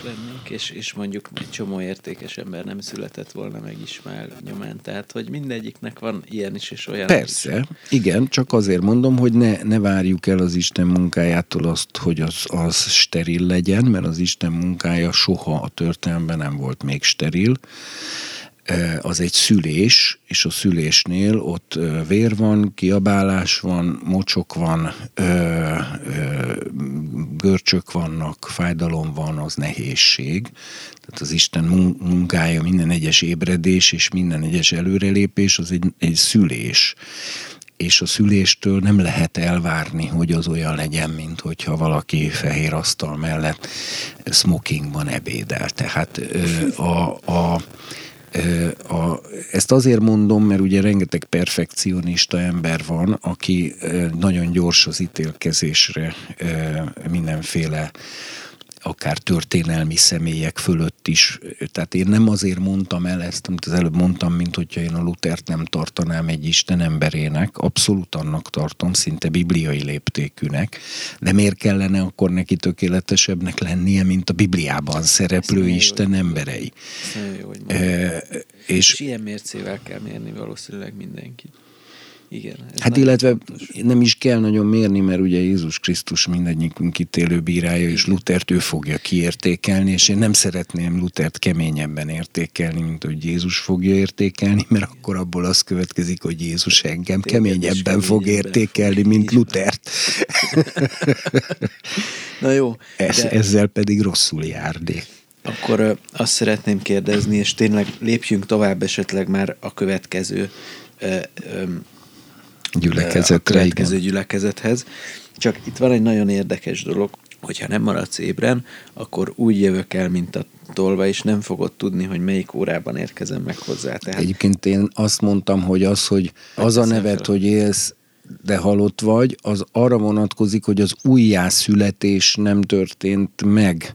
Ugyanis itt az a probléma, hogyha az embernek nincs újjászületett szelleme, de közben kitűzi célként, hogy megtartsa mindazt, amit az Isten igéje parancsol az Ó és az Új Szövetségben, akkor testi erővel lesz kénytelen ezeket az erkölcsi értékeket megpróbálni megvalósítani, ez pedig nem fog sikerülni, sőt, ez torzuláshoz fog vezetni, látni, mert az új szövetség erkölcsi törvényeit csak újjászületett szívű ember képes jókedvűen és boldogan betartani.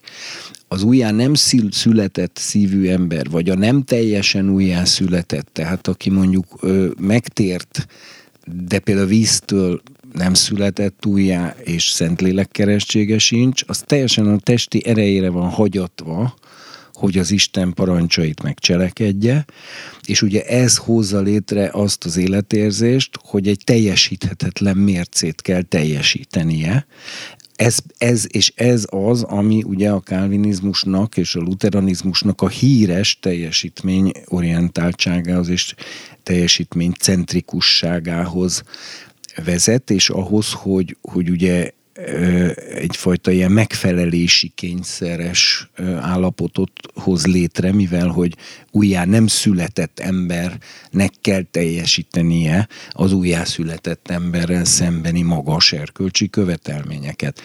És ugye erről aztán meg további rengeteg könyv született, például a protestáns etika és a kapitalizmus szellemének az összefüggéséről, hogy tulajdonképpen enélkül a teljesítménykényszeres de némileg azért boldogtalan állapot nélkül például az egész kapitalista nyugati gazdasági rendszer nem született volna meg, e, és így tovább, és így tovább.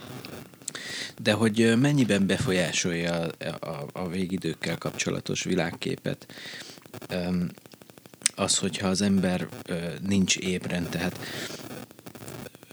most érted, hogy most Hát én értem, de ugye mondtam is, hogy a, a klasszikus protestantizmus az megmaradt a preterista, illetve az idealista ért, jelenések értelmezésnél, és posztmillenisták maradtak, mint Ágoston óta mindenki, vagyis, hogy az egyház az ezer éves királyságban él, vagyis, hogy Jézus visszajövetelén már túl vagyunk.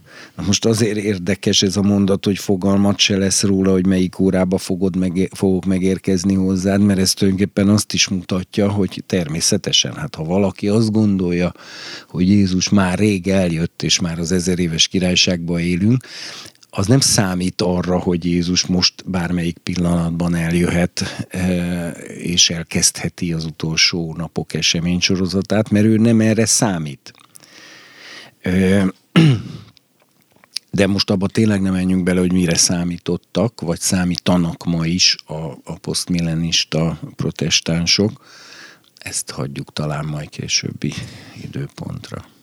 A kérdésem és ez az utolsó, ugye az utolsó szakaszhoz, hogy, hogy ez, ez, hogy aki nem öltözik fehér ruhába, akkor az, az nem szerepel majd az életkönyvében, tehát azért ezek mindig olyan riasztóan hatnak, legalábbis nekem. Nem tudom, hogy ezzel kapcsolatban. A fehér ruhát megint, ugye, azért mondom, hogy mindenféle szubjektivizmustól mindig tartózkodjunk, maga a jelenések könyve fogja dekódolni, ugyanis lesz egy ilyen mondat, hogy a fehér gyolcs, a fehér vászon, fehér lemvászon, az a szentek igazságos tettei. Ezt például egy életre megjegyezhetjük, mert ez egy, ez egy itt egyszerűen napnál világosabban egy kód van megadva, mert így, így is van írva még maga a mondat is, a szentek ruhái pedig kettős pont, a szent, vagy a fehér lemvászon pedig kettős pont a szentek igazságos cselekedetei.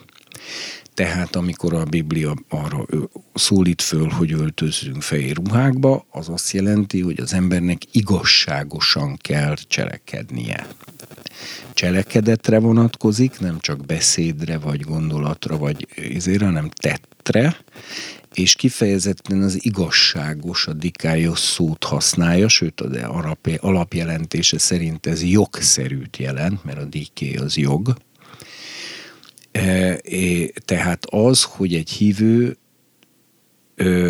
fordítson arra gondot, hogy amikor bármilyen szituációban cselekszik, akkor ott az igazságosságot és a jogszerűséget kövesse. Ez a fehér lemvászon.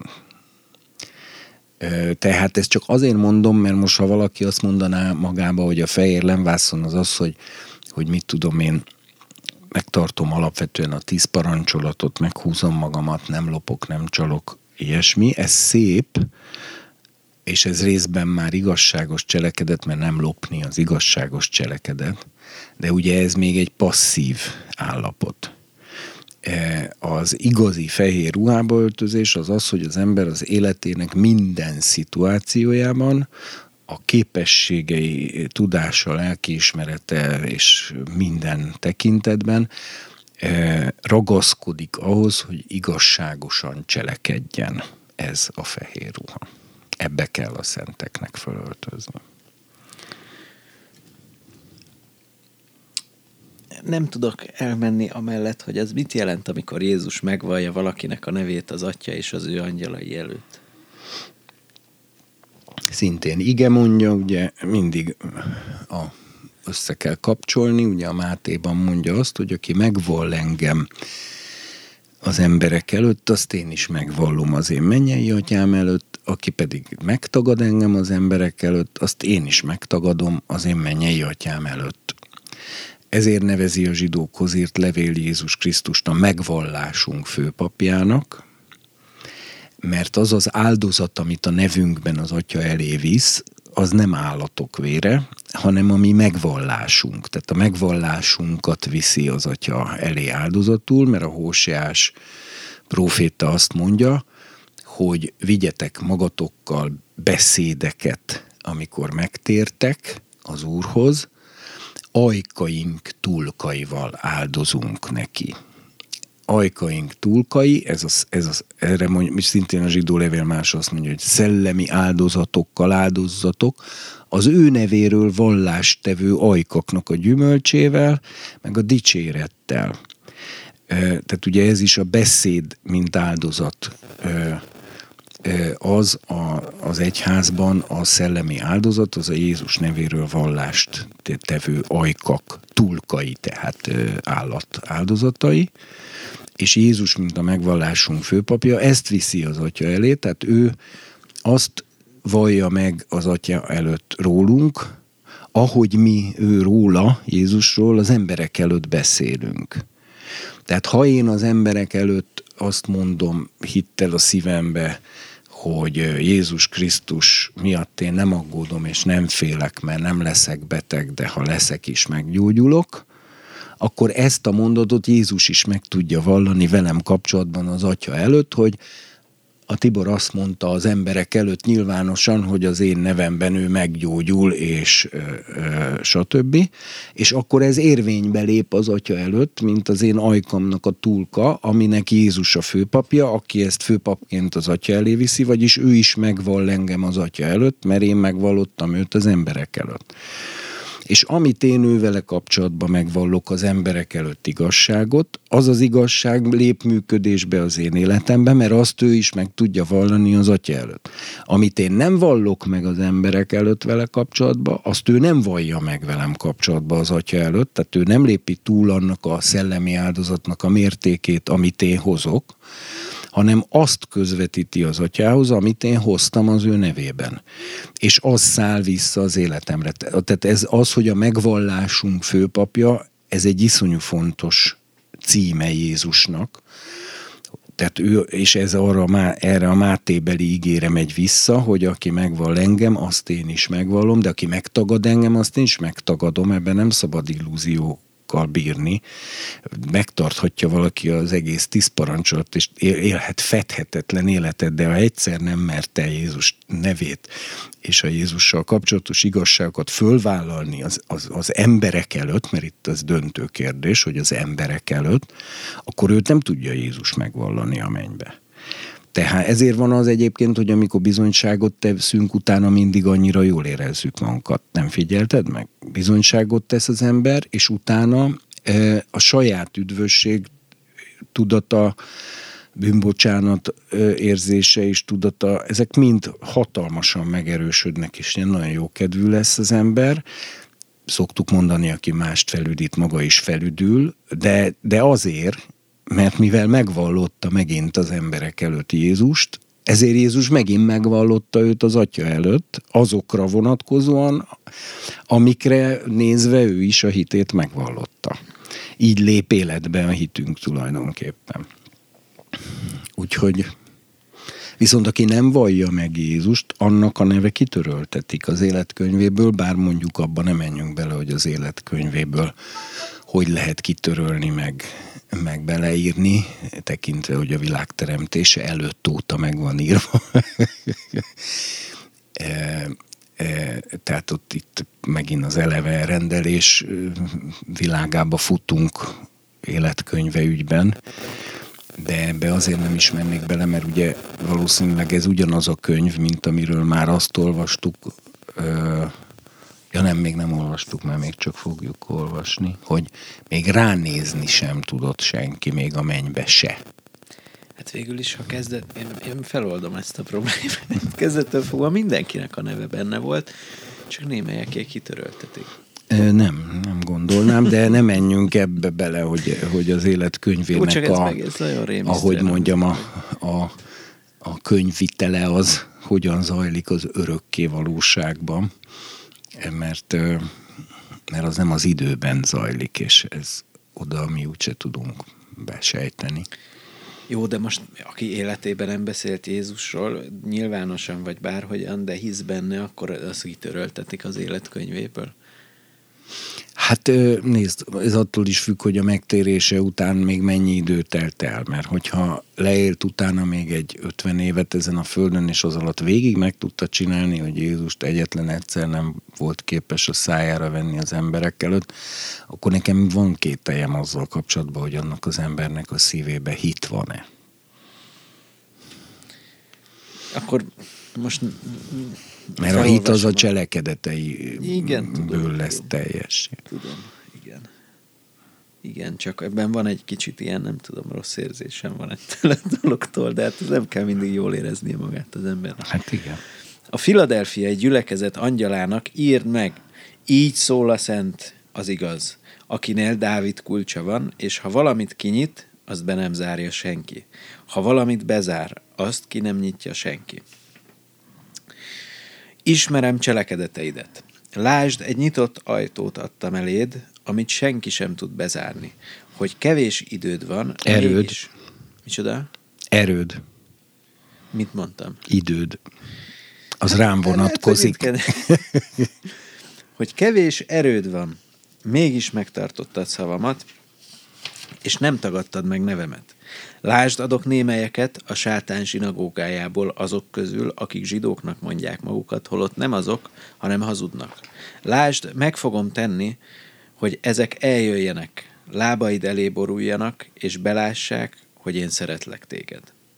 Mivel megőrizted a kitartásról szóló tanításomat, én is megőrizlek majd a megpróbáltatás órájától, amely eljön az egész lakott világra, hogy próbára tegye a föld lakosait. Lásd, hamarosan eljövök. Ragaszkodj ahhoz, amit van, hogy senki el ne vegye koszorúdat. Aki győz, azt oszloppá fogom tenni Isten templomában, és semmiképp sem kerül ki onnan többé. Felírom majd rá Istenem nevét, Istenem városának, az új Jeruzsálemnek nevét, amely az égből száll le Istenemtől az én új nevemet. Akinek van füle, hallja meg, mit mond a szellem a gyülekezeteknek. Hát ez fantasztikusan erős ez a szöveg. És uh, itt ugye rögtön van az elején egy, uh, egy ószövetségi uh, idézet vagy utalás, ezt abból látom, hogy, hogy ez, ez dölt betűvel van szedve, vagy ez nem ezt jelenti? De itt ebben a file formátumban ezt. Uh-huh. És ez mi, mire utal, hogy a Dávid kulcsa? Mi az a Dávid kulcsa? Ez ami... egy konkrétan egy Ézsaiás igére utal, ahol ezeket a szavakat Ézsaiás proféta mondta ki. Ez az az eset, amikor volt egy Hilkiá, azt a Hilkiás, vagy nem tudom, hogy mondja a Károli, nevű ö, tisztségviselő tulajdonképpen a Jeruzsálemi udvarban, ugye Ezékiás király idejében. Meg volt egy Eljákim nevű tisztségviselő is, és Ézsaiás a könyvében egy helyen személyes proféciát mond ennek a két embernek, illetve, bocsánat, Jaj, bocsánat, rosszul mondom. Eljákim volt, és Sébna. És a Sébnának ugye azt mondja a, e, a proféciában, hogy e, kidobja az állásából, mert ugye nagyon föl van fuvalkodva, mármint, hogy az úr dobja ki az állásából, e, és a helyére ezt az Eljákimot, a Hilkiá fiát fogja tenni, és ő lesz, mert előtte a Sébna volt, az Ezékiás királyi házának a főgondviselője, vagyis magyarul ügyvezető igazgatója. Uh-huh. Tehát gyakorlatilag a királyi udvar, királyi család, királyi udvar, udvartartásnak a, a, a, az ügyvezető igazgatója ez a sébna.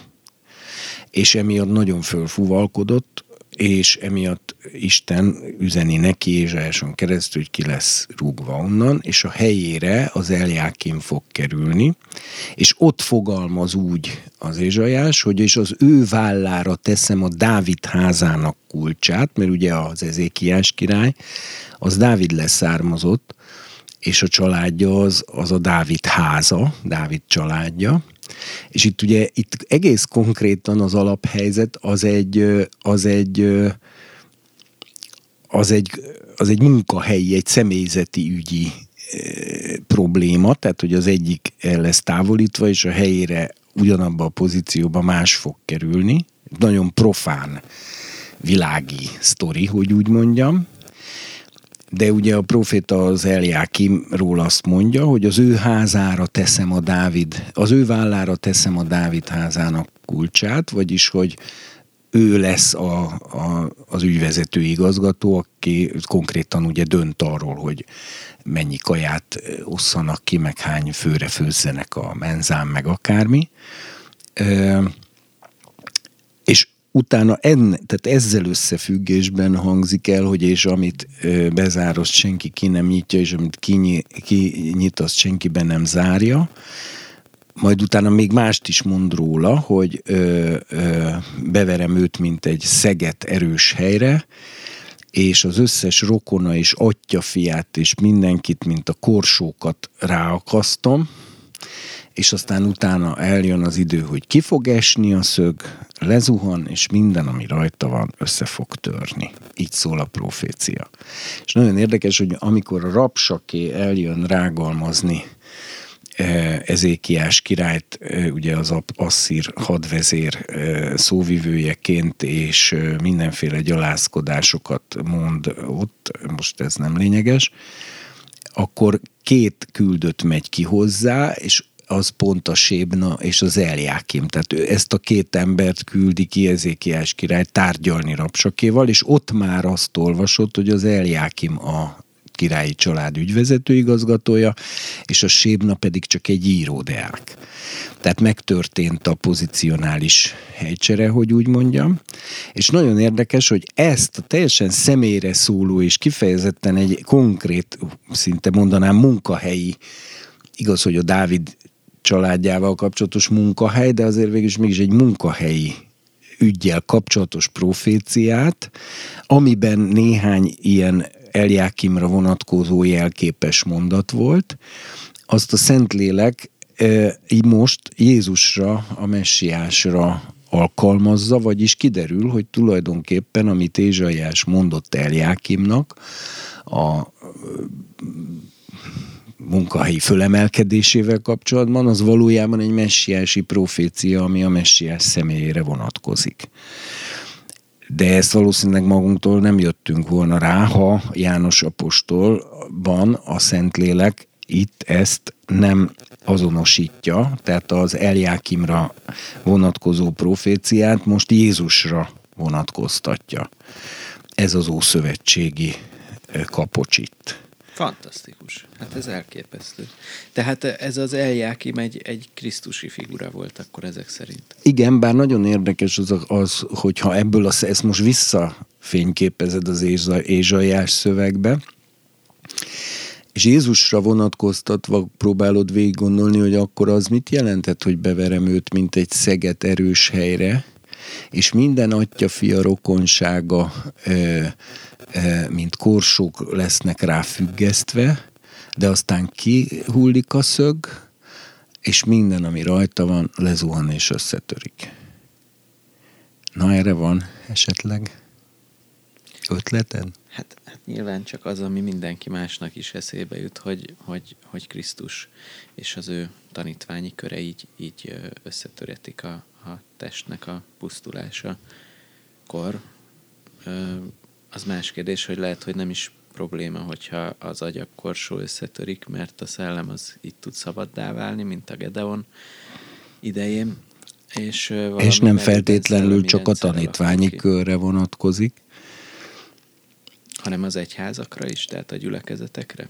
Hát igen. Tehát én, én például ezt úgy tudom értelmezni, hogy amikor Jézus a kereszten függött, ráadásul szöggel oda szögelve, akkor a mi összes bűneink, az ö- sorsunk teljes terhe minden őrá lett takasztva. Mint, egy, mint a sok-sok korsó, tehát az egész emberiség, mint a sok-sok edény, ebbe a gerendába vert szögre lett fölakasztva. De amikor Jézus meghalt, és levették a keresztről, úgymond ez a szög kiesett, leesett, és a rajta levő összes cserépedény összetört. Ez pedig azt jelenti, hogy a testi természetünket megölte a kereszt halálával, és akkor onnantól ugyanaz, amit te mondasz, hogy a Gedeoni példa, meg a többi ilyen edényes, a Pál is mondja, hogy ez a kincsünk cserépedényekben van, és, a, és amely napról napra megromlik. E, igen, mondja. A Jeremiás is összetöri a, a, az edényt, el kell menni igen. a fazekashoz, és aztán nyilvánosan a gyehennában össze kell törni az edényt a vének előtt. Igen, a gyehenna szélén. Azt, nem, ezt már nem tudom. A Hinnom völgyének a szélén, a, déli, a Jeruzsálem déli kapuján. Az is jelent valamit, hogy a szélén?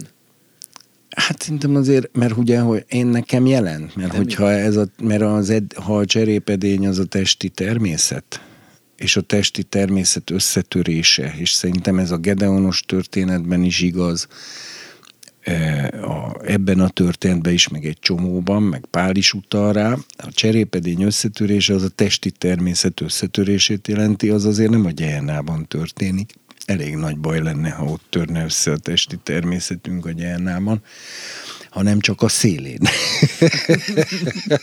Mert Jereviás ezt a déli, a Jeruzsálem déli kapujában, a Hinnom völgy, de ugye az, ő még fönn van a hegyen, mert a, a várfal ott ment körbe, meg a kapu, de ha már voltál ott, azt hiszem voltál, akkor ott, ott hogy igen meredeken szakad le utána a Hinnom völgy felé egyik közös ismerősünk meg is tántorodott, és majd leesett, és utána rám fogta, hogy a rúf be akarta lökni a gyehennába. Úgyhogy tehát azért nem a gyehennában törik össze a testi természetünk, mert ott már késő lenne. De abban talán van üzenet, hogy Jeruzsálemnek abban a kapujában törik össze, ami a gyehennához közvetlenül a legközelebb van. De ennyire megint ne szárnyaljunk persze, messzire. Persze, De akkor a, akkor a Philadelphia gyülekezet az akkor ehhez mindehez hogyan kapcsolódik? Hát Tehát úgy, ez az a, ez az ehhez a, csak úgy kapcsolódik, irányzat. hogy Jézusra vonatkoztatja itt most konkrétan azt a két sort, hogy a, ha valamit kinyit, az be nem zárja senki, és amit bezár, azt ki nem nyitja senki. Ez az eredeti összefüggésben a Hilkia, illetve az Eliákim Hilkia fiára, ez, ez, ez úgy állt, hogy ő, hogy, hogy ő adta ki a napi kajaadagokat az egész udvartartásnak, tehát, tehát ez a gazdasági ügy, ügyvivő igazgatóként, és hogy tényleg amit ő kinyitott, az volt nyitva, és amit ő bezárt, az volt zárva, de ott ez egy munkaköri leírás tulajdonképpen. Itt viszont ez a messiásra vonatkozóan, mint messiási profécia nyilvánvalóan arra vonatkozik, hogy a, hogy a, mert ugye már korábban mondta, hogy nálam vannak a halál és a pokol kulcsai, itt most a Dávid kulcsáról beszél, tehát, hogy hogy ha valakinek Jézus egy ajtót kinyit, azt senki nem tudja neki bezárni, és ha valakinek Jézus egy ajtót bezár, azt senki nem tudja annak az embernek kinyitni. Ez meg ugye már miránk is teljes mértékben és élesen vonatkozik, mert ha egy ember vagy egy gyülekezet előtt nyit ajtót az úr, ugye Pál például használja ezt a kifejezést. Azt mondja, hogy Trójában e, nagy kapu nyittatott nekem az úrban, e, tehát amikor ugye ezt a kifejezést használja Pál, akkor arra utal, hogy, hogy el, hogy el tud kezdődni az Isten munkája, el tud indulni egy ébredés, az emberek odafigyelnek az igére, komoly létszámú megtérések következnek be, ezt mondja Pál így, hogy kapu nyittatott nekem az Úrban. itt ugye ő azt mondja, hogy egy nyitott ajtót adtam eléd, amit senki nem tud bezárni, tehát, és fölhívom a figyelmet, hogy ez az a gyülekezet, amelyiknek nem ír feddést, semmit. Két gyülekezet van csak, aminek nem ír feddést, a Szmirnai, ami ugye a vértanú egyház, miért is feddenénk a vértanúkat. A másik pedig ez a filadelfiai. Ugye Filadelfia egyébként testvérszeretetet jelent, konkrétan Adelphos az testvér, a filia az ugye ez a fajta ilyen barátságosság, vagy ilyen lelki vonzódás, tehát nem agapé, nem szellemi szeretet, hanem, hanem, hanem a szónak ebbe az érzelmi értelmében is vett testvérszeretet, filia. Um, nagyon érdekes, egyszer Sándor tanított régebben erről az igéről, és egy nagyon érdekes dolgot mondott, ami bennem azóta is megmaradt, pedig ez már vagy húsz éve volt, hogy, hogy utána úgy folytatja, hogy kevés erőd van, és ugye, ha most egyház történetileg ezt az, e, tulajdonképpen az evangéliumi kereszténységre lehet vonatkoztatni, mert ugye ez volt a következő lépés a klasszikus protestantizmus után, akkor ugye ez tényleg érdekes, hogy, a, hogy az evangéliumi gyülekezetekre jellemző a, az erős testvérszeretet, e, tehát mégpedig ebben a lelki értelemben is, tehát nem csak az agapé vonatkozásában, hanem hogy tényleg hogy mondjam, egy összetartó, meg, meg érzelmileg is egymáshoz kötődő emberek, és pont arról beszél Csándor, hogy ez maga válhat okává annak, hogy az embernek kevés ereje lesz, mert hogyha nagyon sok érzelmi, lelki jellegű kötődésben, kapcsolatban van az ember, akkor az az azért le tudja szívni az embernek az erejét. Ez, ez, és ez, ez teljesen így van. És ugye az, ha ahhoz, hogy az embernek sok ereje legyen a Szent Szellemben, nyilván arra gondolunk itt nem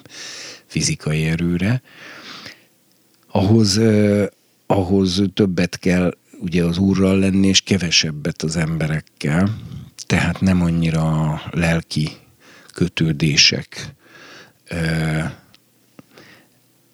a hasznosak ebből a szempontból, hanem inkább az, hogy az ember a Szent Szellemben legyen erős, és ezért ugye miközben a, a filadelfiai gyülekezetnek csak jót mond, tehát minden tekintetben dicséri, de azt azért megemlíti, hogy, hogy az ereje az kevés. De ennek ellenére ugye megtartja Isten igéjét. Ö, aztán újra előkerül ugye a sátán zsinagógája, ezt most ne beszéljük meg még egyszer, mert a múltkor már nagyon alaposan bele bonyolódtunk, és uh, itt ugye azt mondja, hogy ezek eljönnek, lábaid elé borulnak, és belátják, hogy én szeretlek téged. Hát az én általam is osztott és elfogadott látás szerint, ami, amit a Derek Prince is képvisel, meg hát azért nagyon sokan, de nem mintha ettől függene, csak azért mondom, hogy ugye ez a helyettesítési teológiának a, a végét jelenti. Tehát amikor többé az egyház nem állíthatja bár be magát úgy, hogy ő az igazi Izrael, aki örökre lecserélte Izraelt a történelemben, hanem hanem hát az egyház az nem Izrael, és Izraelnek lesz helyreállítása, tehát magyarul be is, az egyház idővel beismeri, hogy a helyettesítési teológia az nem volt igaz, és valóban az evangéliumi kereszténységhez kötődő az, az, az a látás, amiben elkezdett újra kiderülni több évszázad után, hogy Izraelnek lesz helyreállítása a proféciák szerint, ami azt jelenti, hogy a helyettesítési teológia nem igaz. Aztán ugye itt is azt mondja, hogy megőrizlek majd a megpróbáltatás órájától, mely eljön az egész lakott világra, tehát ő is meg, ez a gyülekezet is megéri az Úr visszajövetelének az idejét,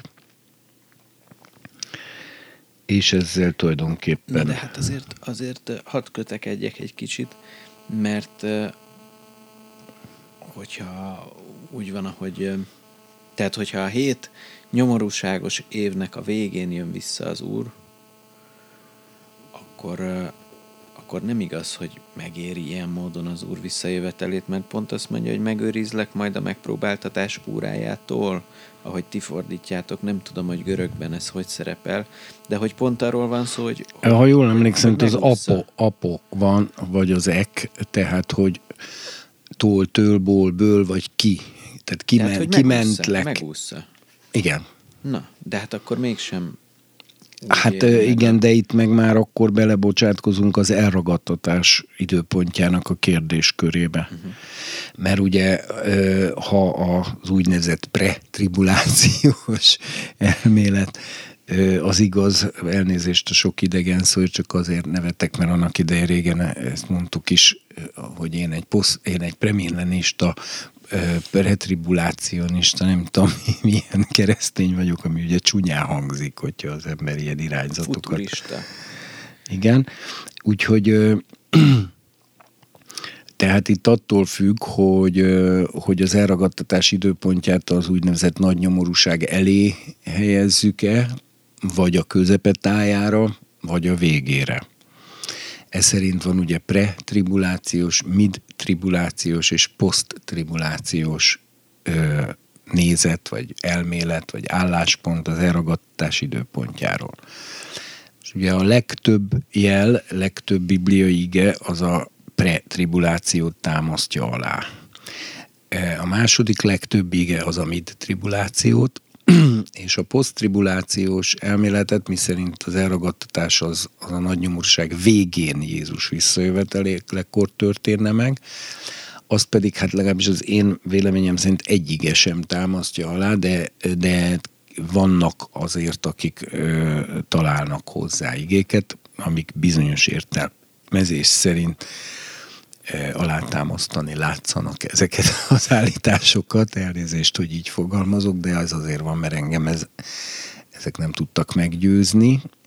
Természetesen ezt is rendkívül részletesen áttekinthetjük majd, mint egy egy-két éves idő leforgása alatt. Tehát ugye itt ez pont arra utal, hogy a filadelfiai gyülekezet, ami egyébként amúgy is az elragadtatással kapcsolatos e, elmélkedés is tulajdonképpen ugye az evangéliumi keresztény mozgalomba kezdődött el. Előtte nem nagyon tudtak semmit kezdeni ezzel az elragadtatásos dologgal, mert ez ugye a posztmillenista koncepcióba egyáltalán sehogy se illeszthető be.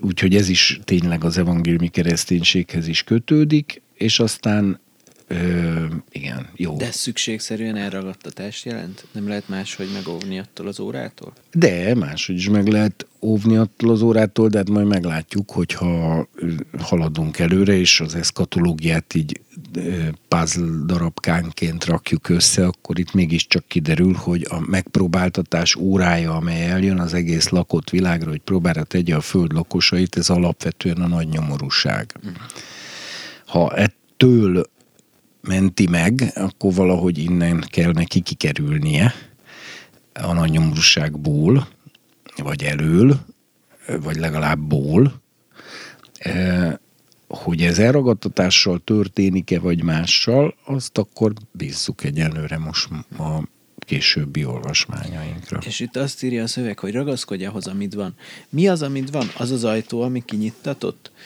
amit megnyittatott elé, és más elé nem nyittatott meg, vagy más elé is megnyittatott, csak ő vette észre azt, hogy ez az ajtó megnyittatott? Nem, ez direkt neki van megnyitva, és hát valószínűleg ez az ébredésnek a szellemét jelenti, mert ugye a Pál, amikor ezt a kifejezést használja, hogy ajtó nyílt előttem Trójában, vagy Efézusban, Igen. vagy akárhol, akkor ő, a, akkor ő ezt mindig az ébredésre érti, tehát hogy sokan hallga, figyelnek, sokan hívőkké lesznek, tehát hogy természet fölötti szinten át van törve az ég a fölött, a térség fölött, és hogy úgy mondjam, szabadon beáramlik a kinyilatkoztatás, mert rés van az égen.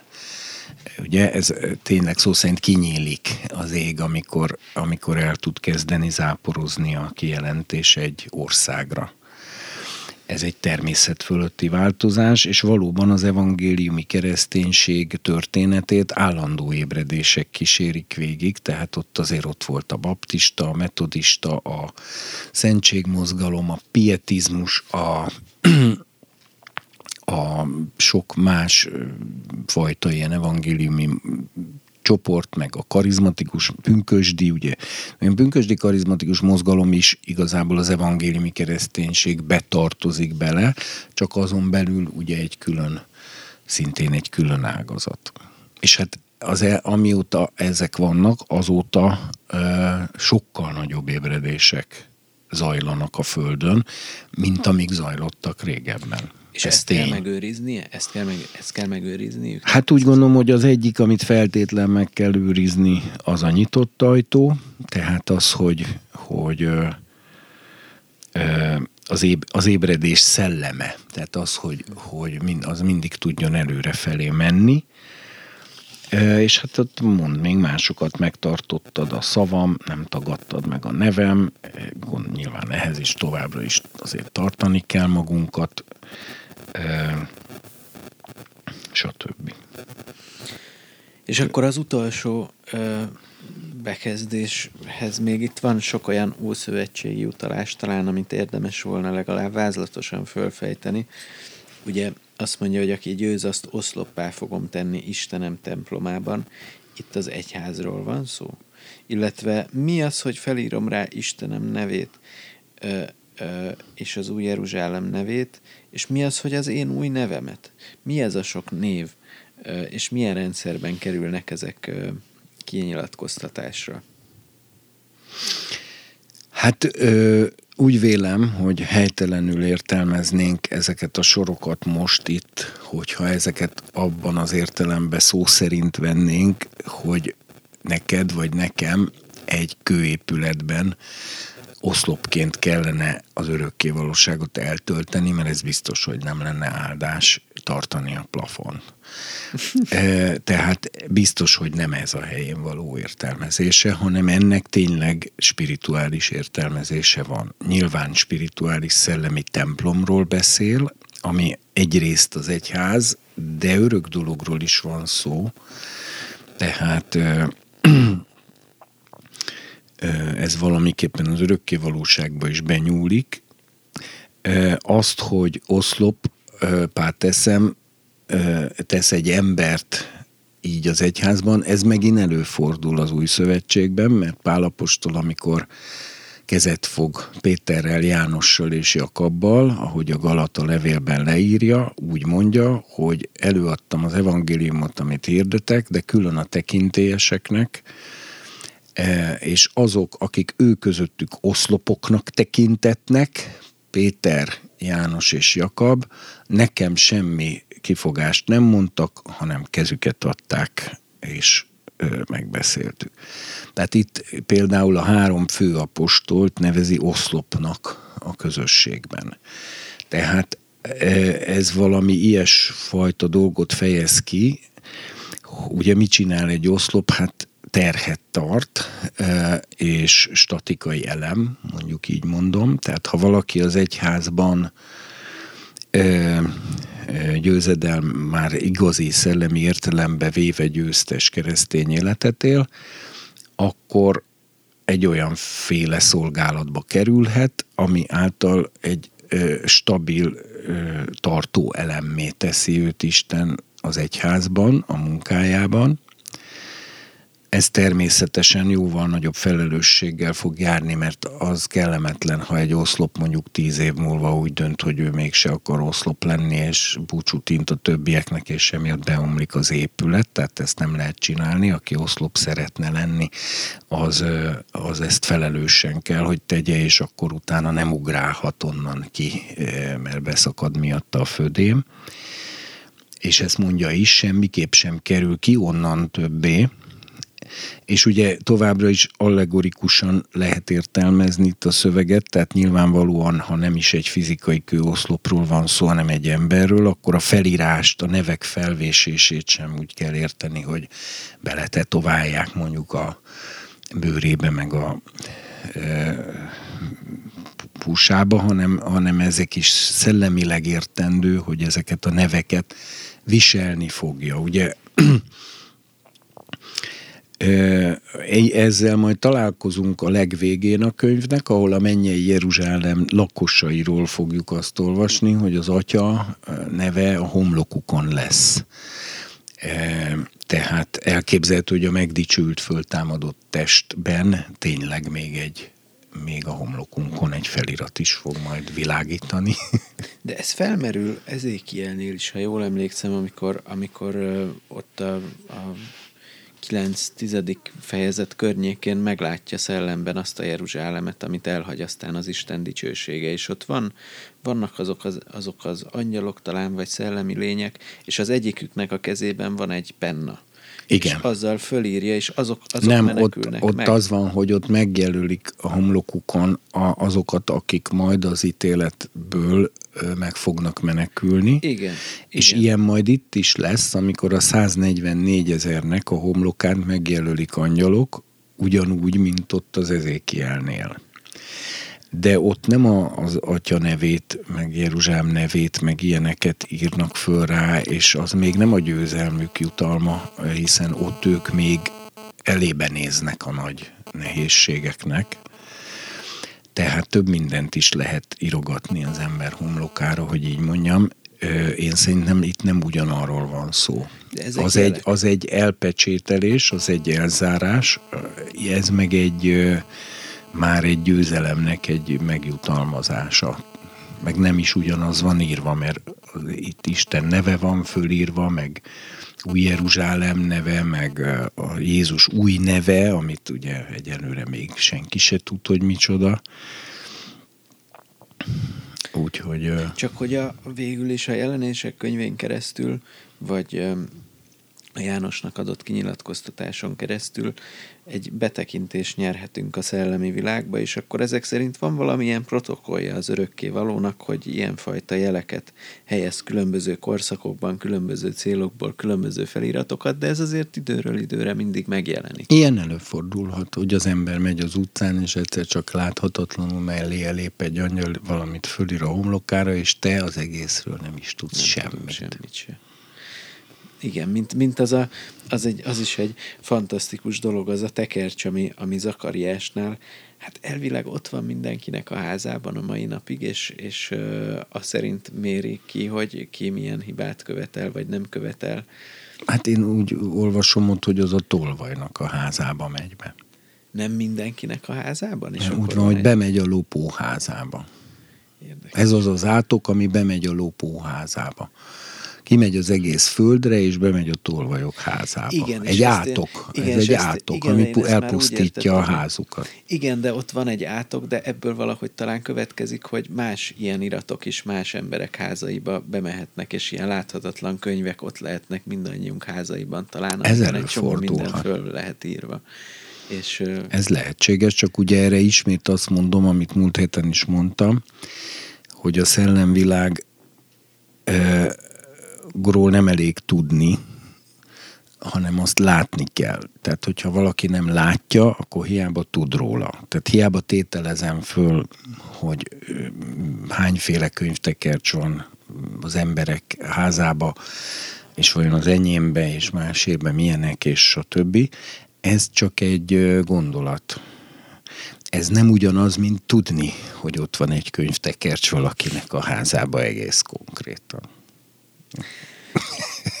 Vagy látni.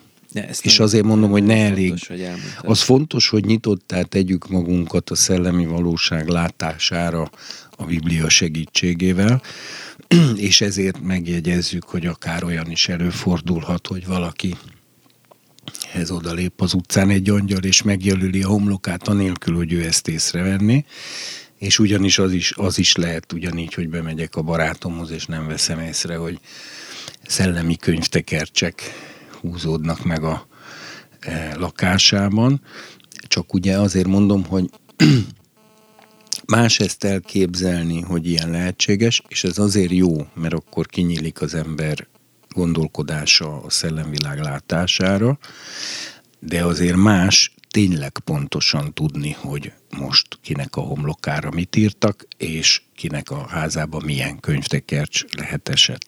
Nem, hogy lehet, hanem van. Tehát az ez különbség, azt ö, érthető. Tehát ugye hát akkor már csak egyetlen gyülekezeti mécstartó maradt. A Laodikeai gyülekezet angyalának írd meg, így szól az Ámen, a megbízható és igazmondó tanú, az Isten teremtésének kezdete. Ismerem cselekedeteidet. Nem vagy sem hideg, sem forró, bár csak hideg lennél vagy forró. Így viszont, mivel langyos vagy, sem hideg, sem forró, ki foglak köpni a számból. Mert azt mondod, gazdag vagyok, meggazdagodtam, semmire sincs szükségem. És nem veszed észre, hogy épp te vagy a szerencsétlen, szánalomra méltó, nincs telen, vak és ruhátlan. Azt tanácsolom neked, hogy vásárolj tőlem tűzben megtisztított aranyat, hogy meggazdagodj, fehér ruhákat, hogy felöltöz, és ne látszik ki mesztelenséget szégyene, és kend be szemkenőccsel szemedet, hogy láss. Én figyelmeztetem, és nevelem azokat, akiket szeretek. Én figyelmeztetem, és nevelem azokat, akiket szeretek. Légy hát szenvedélyes, és térj meg. Lásd, az ajtónál állok, és zörgetek. Ha valaki meghallja hangomat, és kinyitja az ajtót, be fogok menni hozzá, és vele vacsorázom, ő pedig velem. Aki győz, annak megadom majd, hogy velem együtt üljön trónomon, ahogy én is győztem, és atyámmal az ő trónjára ültem. Akinek van füle, hallja meg, mit mond a szellem a gyülekezeteknek.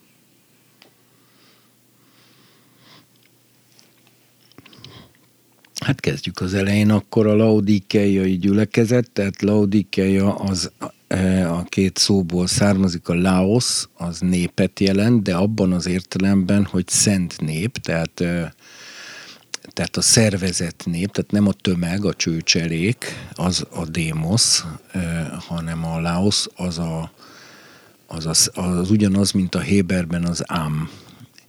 Tehát ugye a góly az a, a tömeg, a csőcselék, a démosz, és a Laos az az ám, az a nép, a, a szó szellemi, vagy hát ilyen, ilyen szervezet. Szóval én mindig azt szoktam mondani, hogy az ám az olyan, mint a Teszvesz város tehát, hogy a, ott mindenkinek megvan a funkciója a Teszveszvárosban, még a, a, a hajléktalan két öregnek is rendkívül fontos funkciója van a, a város egész életének szempontjából, és ha megfigyelod, mindenkinek megvan a helye, tehát az egy nép, a, a, a Teszveszváros, az az igazi nép, az igazi közösség, ahol, ahol mindenki fontos, és ahol mindenkinek megvan a dolga és ahol még a hajléktalan is ilyen értelemben egy lényeges eleme a és társadalomnak.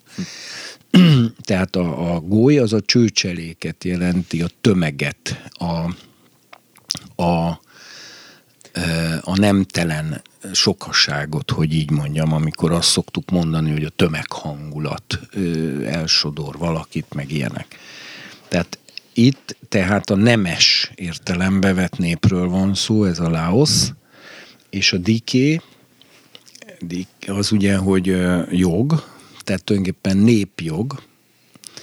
Nagyon érdekes, hogy a, a Laodikeia, tehát na mindegy, nem, nem megyek be, csak hogy ugyanaz, a, ugyanaz a Laos, mint a Niko.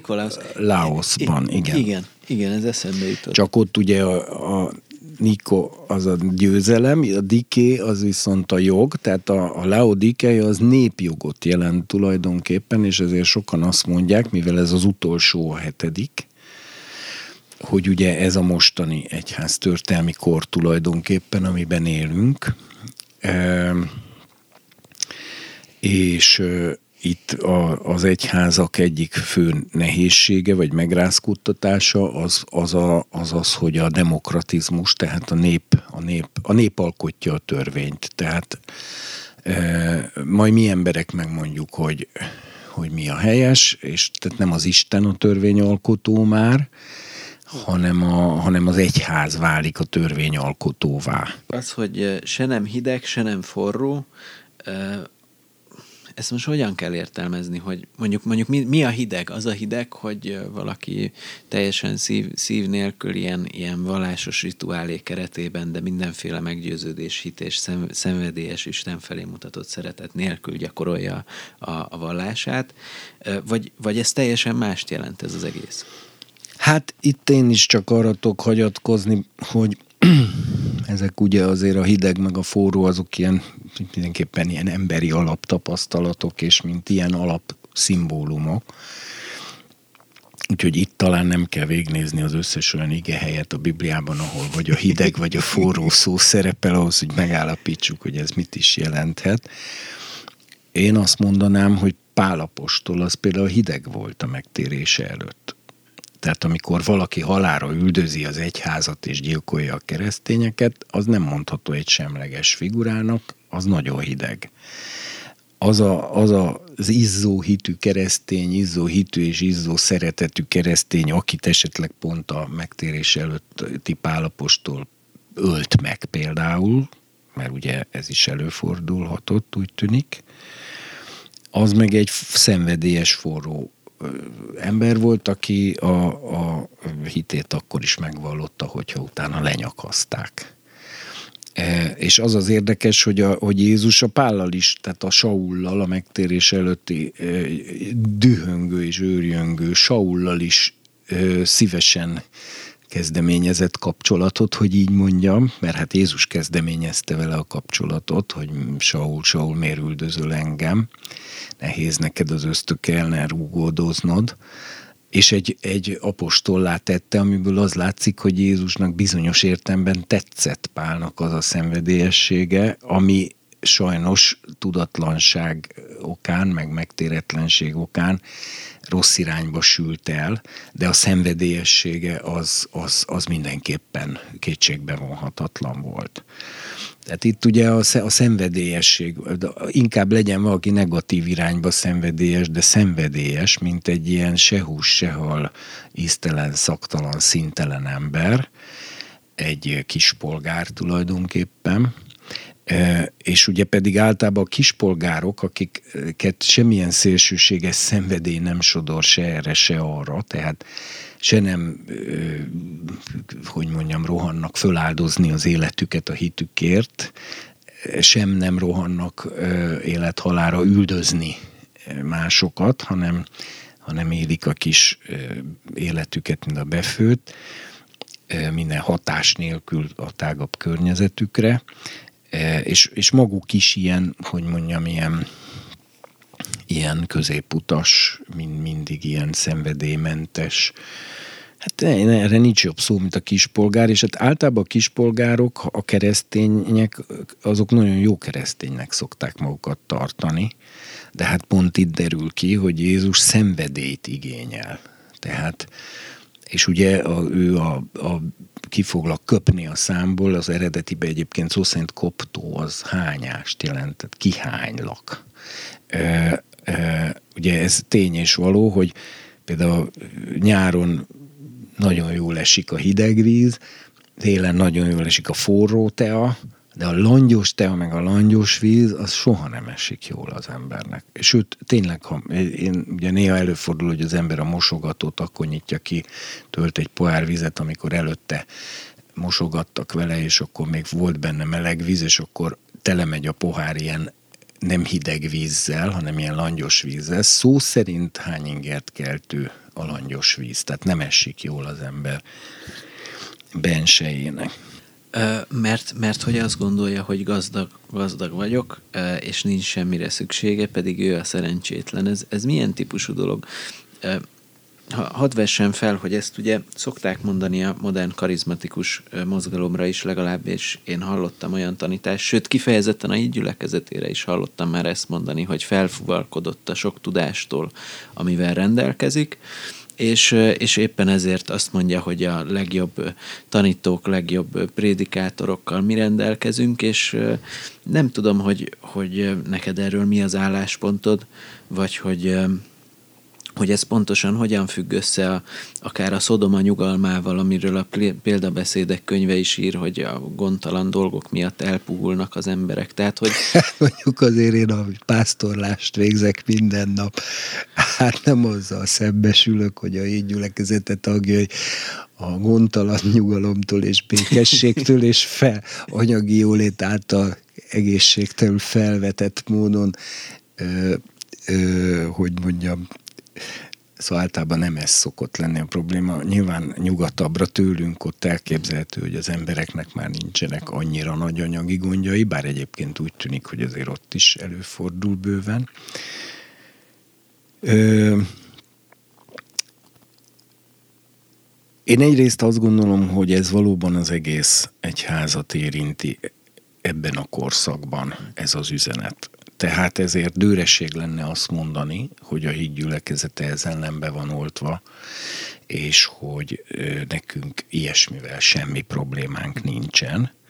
De épp időreség lenne azt mondani, hogy a hídgyülekezete az, ami ezzel be van oltva csak, és a többieknek viszont ezzel semmi problémájuk nincsen. Hanem inkább azt lehet látni, hogy világméretekben az egész egyházat ez a fajta szellemi próbatétel kísérti mindenhol, és mindenkit, és mindenkit másképp, mert lehet, hogy van, akinek az anyagi gazdagsággal van, hogy mondjam, elszaladva, míg mások valóban például a tudásbeli gazdagsággal, mert ugye azért 2000 év alatt óriási teológiai, meg mindenféle tudás halmozódott föl az egyházban is, tehát itt azóta már minden végig lett gondolva, e, tele vagyunk, mit olyan, olyan program, biblia programokkal, hogy egy klikkentés, és már is kilistázza neked az összes Héber előfordulását egy szónak, holott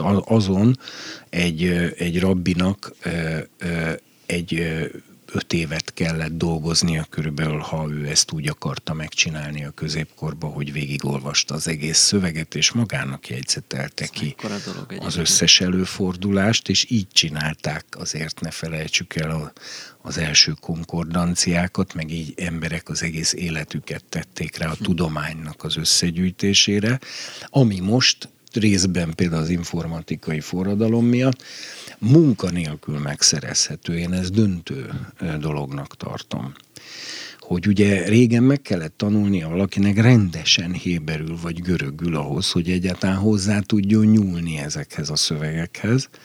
Ma beklikkent egy görög szótárba, vagy héber szótárba a telefonján, az kidobja neki a szójelentéseket, meg az összes előfordulást, és akkor hajlamos az ember azt hinni, hogy akkor ő ezeket most tudja. Holott igazából nem tudja, mert tudni akkor tudná, ha megtanult volna rendesen héberül meg görögül, de ugye azt is meg lehet figyelni, hogy ahogy erősödik ez a fajta új ilyen információs társadalom, úgy válik az emberek tudása egyre felszínesebbé, mert gyakorlatilag ki is mentek a divatból azok a tanulási módszerek, ahogy a mélyre lehet hatolni a dolgokban. Ugye mélyre hatolni a dolgokban az rendkívül kemény munkát, nagy önfegyelmet, sok egyedüllétet, elzárkózottságot, és szó szerint iszonyú fárasztó, szinte még a test testi épségre is káros ö, ö, ö, munkát igényel, mert például sokat ülni, az például nem teszi jót az ember hátának, és így tovább. Ö, tehát ö, most az az illúziójuk van az embereknek, és a keresztényeknek is teológiailag is megvan ez az illúziójuk, hogy most már mi mindent tudunk. Nekünk most már minden a rendelkezésünkre áll. De abban a pillanatban, hogy megnézed bármelyik kereszténynek a hétköznapi életét, és azt összehasonlítod egy Jézus korabeli vagy apostolok korabeli keresztény mindennapi életével, akkor kiáltó különbséget fogsz látni, mert valójában, ha csak nem valaki az iszlám, vagy az észak-afrikai, vagy ilyen zűrösebb környékeken él, hanem mondjuk békésebb tájain a világnak, akkor, akkor igazából hát rendkívül, hogy mondjam, olyan kis silány az emberek hétköznap élete. Tehát semmilyen, tehát azért itt, itt hogy mondjam, a legtöbb keresztény azért, ha most azt mondanánk, hogy ma hajlandó vagy vértanú halált halni Jézus Krisztusért, mai napon, én nem vagyok benne biztos, hogy minden keresztény lelkesen azt válaszolná, hogy igen. De akkor kérdezem én, hogy, hogy akkor, és miért nem egyébként? Mit van neked még itt, ami fontosabb a Krisztusnál? És akkor egyből kiderülne, hogy, hogy azért az emberek valójában nagyon szeretik jól érezni magukat. Ugye most mondják, hogy a, a legújabb nemzedékeknek ez a most nem is tudom már mely hányad, milyen betűs nemzedéknél tartunk, hogy az alapvető az, hogy jól érezze magát, és ha nem érzi jól magát, akkor azt hiszi, hogy valami baj van. Régi korok emberei számára teljesen természetes volt, hogy az emberi élet az olyan, hogy néha évekig vagy évtizedekig nem nagyon érezzük jól magunkat. Mert nem erről szól, mert nem is ez a lényege, hogy jól érezzük magunkat. Tehát ugye ezek miatt a dolgok miatt azért általában egy olyan öncsalás tud megjelenni az egyházba, hogy most mi már mindent tudunk, mi be vagyunk töltekezve Szentlekkel, működik a Szentlek összes ajándéka, minden, szinte most már minden bibliai ö, ö, dolog ki van jelentve, értjük, hogy mi zajlik, ö, és így tovább, de, de azt nézd meg, hogy, hogy, hogy, hogy, izé, hogy hánykor kelsz, utána mit csinálsz, közértbe mész, vásárolsz, reggelizel, mivel töltöd a napodat. És abban, cselekedet szintjén, hol van az az érték, amit fölmutattak egy pálapostól idejében élő keresztények tömegméretekbe is, hiszen ők tömegméretekbe is üldöztetés alatt voltak, vagy amit ma is fölvállaltak az iszlám állam által például kivégzett olyan keresztény testvéreink, akik egyébként valószínűleg a tudomány tekintetében alacsonyabb szinten álltak, mint az amerikanizált ö, ö, kereszténység. De valószínűleg sokkal kevesebbet tudtak a Bibliáról, de amikor az a kérdés volt, hogy megtagadja-e Jézus Krisztust, vagy pedig elvágják a nyakát, akkor megvallotta Jézus Krisztust, és elvágták a nyakát. Az keresztény. Tehát ez, ez ugye végül is a vértanúság az, ami, ami már a látható világban bizonyítottá teszi azt, hogy valaki keresztény volt. Minden nem vértanúval kapcsolatban lehet, hogy a mennybe az fog kiderülni, hogy valójában egyáltalán nem volt keresztény, mert titokban olyan életet él. Egy vértanúval kapcsolatban ez nem nagyon tud kiderülni. Tehát ö, ö, most nem akarom ezt nagyon fölmagasztalni, csak azt akarom mondani, hogy azért pláne a, a, az egész karizmatikus kereszténységben az ameri, amerikanizált vonal, tehát az a vonal, amelyik, a, amelyik az amerikai életstílust is az evangélium részévé tette, holott az eredetileg nem volt az evangéliumnak a része, ott lehet látni az, azokat a fajta elhajlásokat, akár az anyagi bővölködés, akár a, a tudásbeli, vagy a bármilyen más értelembe vett e, nekem most már szem, semmire sincs szükségem, nekem mindenem megvan, tehát ez a, ez a jóléti kereszténység, vagy nem tudom, hogy mondjam, és hát ugye Jézus azt mondja, hogy ez ellenkezőleg egy vak, ruhátlan, nincs telen szánalomra méltó szerencsétlen állapot. De azért, mert az jut az embernek eszébe, remélem nem tévesen, hogy hát a szellemben szegények, meg mindig a, akik, akik azt mondják, hogy uram, hát semmim sincsen, hanem azon van, amit te adsz nekem, és, és, és nem ez, tehát hogy nem ezzel van szembeállítva ez a történet? Most az anyagi gazdagság? Nem, nem az, most nem erre hegyezem ki, hanem általában a felfúvalkodás és az, hogy nekem milyen sok dolgom van, az nem pont, pont az ellenkezője annak, ami akár a hegyi beszédben szerepel, hogy én, tehát hogy akkor hát van helyén az ember, hogyha minden egyes nap hálát ad azért, hogy és kéri. Hát azért. és abszolút a kegyelemre szorultan így él. értem, így értem, igen. Igen, igen. igen. Egyetértek.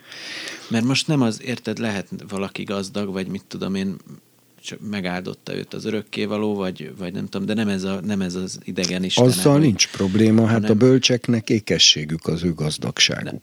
Igen, tehát hogy ez egy ilyen belső... Önmagában a gazdagsággal nincs probléma. A gazdagsággal akkor van probléma, amikor azt mondja valaki, hogy ö, nincs már semmire szükségem. Tehát amikor felfúvalkodottságot von maga után. Igen, tehát hogy ez, ez inkább egy ilyen leges-leges-leges-leges-leges-leges legbelső ö, hozzáállás a, a, ahhoz, hogy, hogy van-e valami, vagy nincs, hogy, és hogy azt kitől kapom, ami Igen. van. Igen. Egyébként itt, amit utána válaszol, ugye három dolgot ajánl föl, ami mind a három szimbólum. Uh-huh. Úgyhogy érdemes azt gyorsan fölfejteni hogy ugye a gazdagság ügyében tűzben megtisztított aranyat ajánl Jézus, és erről van kódunk, de, dekódolásunk a Péter apostol első levelében, ahol azt mondja, hogy a, hogyha e, e, most hogy örvendeztek kibeszélhetetlen és megdicsőült örömmel e, Jézus Krisztusban, bár néha ha meg kell lenni, szomorkodtok különféle kísértések között, prób- megpróbáltatások között, hogy a ti hitetek becsesebbnek bizonyuljon a tűzben megtisztított aranynál. Tehát a tűzben megtisztított arany az ezek szerint a megpróbáltatásban edzett hit. E, ugye más ószövetségi kódok is vannak, például, hogy a kemence, az, az arany megvizsgálására a kemence való, a, az ember szívét pedig az Úr vizsgálja meg, ez is mutatja, hogy az Úr, amikor az emberi szívet vizsgálja, az hasonlít ahhoz, mint amikor az aranyat fölmelegítik, ugye megolvasztják, és úgy tisztítják. Azt tudod, hogy tisztítják Igen, az aranyat? egyszer láttam. Na, akkor ez az egyik, tehát megpróbáltatásban edzett hit. Ez ugye azért, ez nagyon fontos dolog, mert a, a megpróbáltatás nélkül lihit, az általában elég elméletinek szokott bizonyulni, amikor elérkezik a megpróbáltatás. E, amikor viszont az ember egy megpróbáltatáson keresztül megy, és abban a hitét meg tudja őrizni, és úgy jön ki az alagút túlsó végén, hogy, hogy nem veszítette el a hitét, és győztes lett esetleg a megpróbáltatásban, e, vagy ha nem is tudta azt leküzdeni, de a hitét nem veszítette el, akkor az ugye, akkor, aki már ilyen tapasztalt, az tudja, hogy az ilyen hit az teljesen másmilyen, mint a megpróbáltatásban meg nem edzett hit.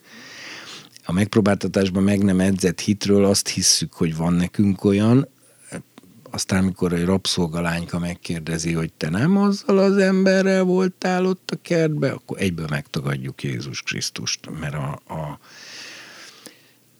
a megpróbáltatásban még nem edzett hit, az tulajdonképpen még nem is igazi hit. Tehát az akkor válik igazi hitté, nem csak az ember fejébe van, hanem a szívébe erővé transformálódik, és ténylegesen egy átviszi és győzelembe viszi az embert. De viszont ugye ehhez meg megpróbáltatás is kell, tehát aki a megpróbáltatás, aki ennek az a fő élet célja a keresztényként, hogy a minden megpróbáltatást elkerüljek, az egyúttal nyilván ezt a tűzben megtisztított aranyat is el fogja kerülni. Tehát ezért az se biztos, hogy a megpróbáltatásokat annyira drámai vagy tragikus módon kell fölfogni. A következő, amit ugye venni kell, a fehér ruhákat, hogy felöltözés ne látszik ki mesztelenséget, szégyene. E, itt e, ugye a fehér ruháról beszéltünk, mert azt később maga Ennések mondja, hogy az a szentek igazságos cselekedetei, tehát hogy igazságos tetteket kell fölöltözni, és itt megint nagyon hangsúlyozom, mert ez így jó szó szerint, hogy van, hogy igazságos vagy jogszerű tett tetteket kell cselekedni, ez a fehér ruha. Mert ez hiányzik ezekről az emberekről ő szerinte. Igen, bizony. Ö, mert hogy azt mondja, hogy ruhátlanok uh-huh. valójában. Ö, és újra mondom, hogy az igazságosság és jogszerűség tettei az nem ugyanaz, mint egy ilyen kispolgári keresztény élet csak. Tehát bizonyos szituációkban igazságosan viselkedni, az nem kis nehézséggel is járhat. Akár meg is gyűlölhetik érte az embert, kiközösíthetik valahonnan, ellentám, mit tudom, ilyen, ilyen megtámadják hátulról ilyen aljas dolgokkal, meg ilyen. Tehát az igazságosságot érvényesített cselekedetben, a saját életedben, meg ahol érintkezel, akkor előfordul, hogy utána lesznek ellenségeid, stb. stb. Mert ha nem érvényesíted, akkor a, hogy mondjam, a, a közömbösség nyugalmában nem fognak téged se bántani. De ha érvényesíted, akkor már bajba kerülhetsz. Pedig mégis ez a fehér ruha. És ugye máshol úgy mondja, hogy Jézus vérével mosták ki fehérre, tehát az is világos, hogy nem a magunk igazságából van mindez, hanem a Jézus Krisztus bűnbocsánat tiszta, és a kegyelme az, ami megtisztítja a ruháinkat, hogy képesek legyünk egyáltalán igazságosságban cselekedni.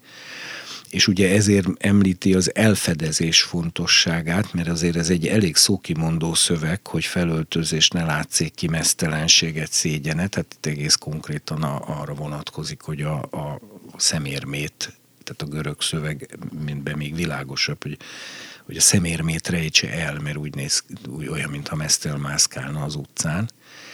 És ugye ez pedig az elfedezés, ugye ne, itt hatalmas ószövetségi visszautalás van, hiszen ez az édenkertre utal vissza, mert akkor öltöztek föl először azért, hogy a bűn miatti szégyent elfedjék és tulajdonképpen itt ugyanerre utal vissza, hogy egyedül az elfedezés, ugye ott állatbőrökbe öltöztette Isten őket, hogy az elfedezés megvalósuljon, hogy az, el, hogy az elfedezés nélkül ö, ö, a, ami pedig a Jézus vérében kimosott fehér ruhák fölöltözésével történik meg, anélkül iszonyatos gyalázat és szégyen következik, mert látni fogják a keresztények ö, szemérmét, hogy így mondjam, tehát a... Mesztelen a király. Igen, és aztán ugye utána jön a kentbe szemkenőccsel szemedet, hogy láss, itt pedig ugyanaz a szó szerepel, mint a kenet, ugye a kenőcs, ez a kriszma, ö, ö, ami pedig egyértelmű, hogy a Szentlélek kenetére utal, és a látás ebben az esetben pedig szellemi látásra, tehát három dologra szólítja föl a Laodikai egyházat. Az egyik, hogy, hogy megpróbáltatásban edzett hitre van szüksége. Nem csak ilyen elméleti, tudományos, eh, tudós, tehát ilyen eh, elolvastam a hit, hitről és megvallásról szóló összes könyvet, hanem ennek működnie kell a megpróbáltatásban a második az, hogy, hogy rejtse el magát azáltal, hogy felöltözik az igazságosság tetteibe, amit Jézus Krisztustól kapott, és a harmadik pedig szintén legalább ennyire fontos, hogy, hogy hiába karizmatikus mozgalom nagyon büszke arra, hogy felfedezte a Szentlélek ajándékait, működését, de közben meg amikor látjuk, hogy ezek időnként milyen silány módon működnek, tehát most is például milyen mennyiségű hamis profécia hangzott el a Trump elnökségével kapcsolatban, ami, ami mind hamisnak bizonyult, és most nagyon mély válságot okoz például az amerikai egyházban. Mert hogy azt profétálták, hogy, hogy ő lesz újra az elnök? Többen is, többen is, igen, sokan és nem is mindenki kért Ez bocsánatot, és nagyon sokan, és nagyon-nagyon komoly hogy mondjam, egyházi erőket mozdítottak meg ezzel a profétálással, tehát tömegek indultak ezekre rá, és utána borzasztó csalódás, nem csak az, hogy a politikai vonalon, hanem az is, hogy itt proféciákat, most már cikkek születnek erről a kérdésről, szerencse, hogy viszonylag őszintén, őszinte szembenézést követelnek a cikkek, de az egészből most a mi szám, szempontunkból az az érdekes, hogy hogy ö, több, tehát most már 120, pont 120 éve tart a Szentlélek újkori kiáradása, ugye 1900. január 1-én szállt le a Szentlélek először úgy, hogy nyelveken kezdtek megszólalni hívők. Tehát pontosan 120 éve tart a Szentlélek kiáradása, ami egyébként szintén bibliai idő erre is fölhívom a figyelmet. Na de azt mondtad, mindig voltak ilyen emberek az egyház történetben hát akik a Szent Szellem összes ajándékaiban így szolgáltak volna, az akkor jelent meg. Az, az így nem volt, mi, mert hiszen már á, újra mondom, már Ágoston azt mondta, hogy a Szentlélek ajándékai nem működnek. A kálvinizmusban hivatalos tanítás lett a csodák megszűnésének elmélete, szuper ö, ö, szesszácionizmus a hivatalos neve.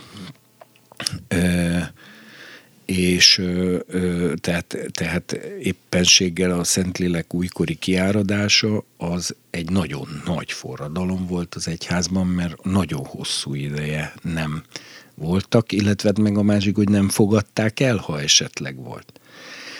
Mindegy, a pünkösdi mozgalom, a Szentlélek újkori kiáradása az 1900. január 1-én kezdődött, tehát most felhívom a figyelmet, hogy pont most járt le a 120. éve ami pedig arra meg megint csak fölhívom a figyelmet, hogy a Bibliában a 120 év az korszakváltó adat, mert a Noé is 120, e, e, tehát a, a Noé féle korszakváltás is a bárkaépítéstől az özönvíz végéig pont 120 évig tartott.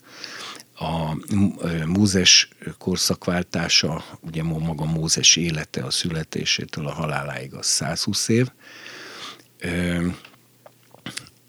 többször is a történelemben megfigyelhető, hogy a nagyobb korszakváltások 120 évet vesznek igénybe, és ez azt jelenti, hogy most kicsit ebből a szempontból is megint egy határponton vagyunk, mert 120 éve zajlik a pünkösdi karizmatikus ébredés, aminek az volt a fő célkitűzése első pillanattól mind a mai napig, hogy a Szent Szellem kenetével és ajándékaival újra teljesedjen be az egyház, és ezek működjenek újra úgy, mint az apostoli korban, és 120 év után ott tartunk, hogy hogy megvan mindenki döbbenve, és nem is érti, hogy hogy lehet, hogy ennyi hamis profécia hangzott el ebben az ügyben, és ennyien el is hitték, és most ezt hogy kell kezelni, és most mi történt, és gyakorlatilag az derül ki, hogy tulajdonképpen most bibliai szemszögből nézve óvodás szinten van 120 év Szent Szellemben való állítólagos lubickolás után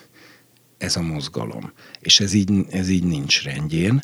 Tehát magyarul bármilyen furcsa, a mai egész egyházat, nyilván csak a karizmatikust, de az egész egyházat fölszól, fölszólítja ugye a laudiciai levél, hogy vegye a Szent Szellem kenetét, és kezdje már végre el tényleg látni a természet fölöttit, de most már ne azt lássa bele a természet fölöttibe, amit ő szeretne ott látni, hanem azt lássa, ami ott van, még akkor is, ha esetenként ez kellemetlenebb, mint amit ő szeretne látni.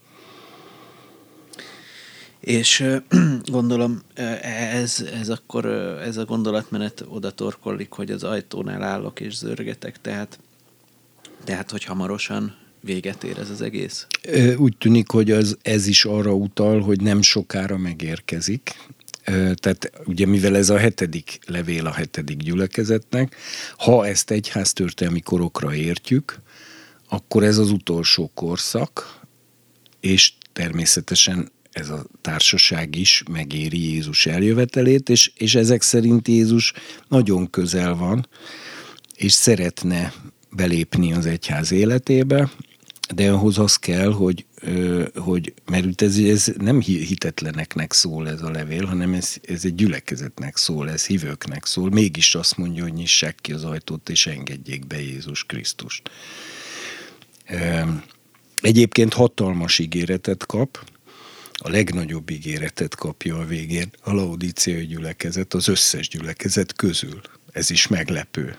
Hogy, hogy, hogy a trónon fog... Hát, hogy Jézus Krisztussal együtt ül a Jézus Krisztus trónján, ahogyan Jézus az Atya trónján ül, ez azt jelenti, hogy gyakorlatilag akik győznek ennek a korszaknak a nehézségein, azok gyakorlatilag Jézusnak a hatalmába lépnek be bizonyos értelemben. Illetve hát itt talán már összefut az összes többi gyülekezetben lévőknek a győzelme is.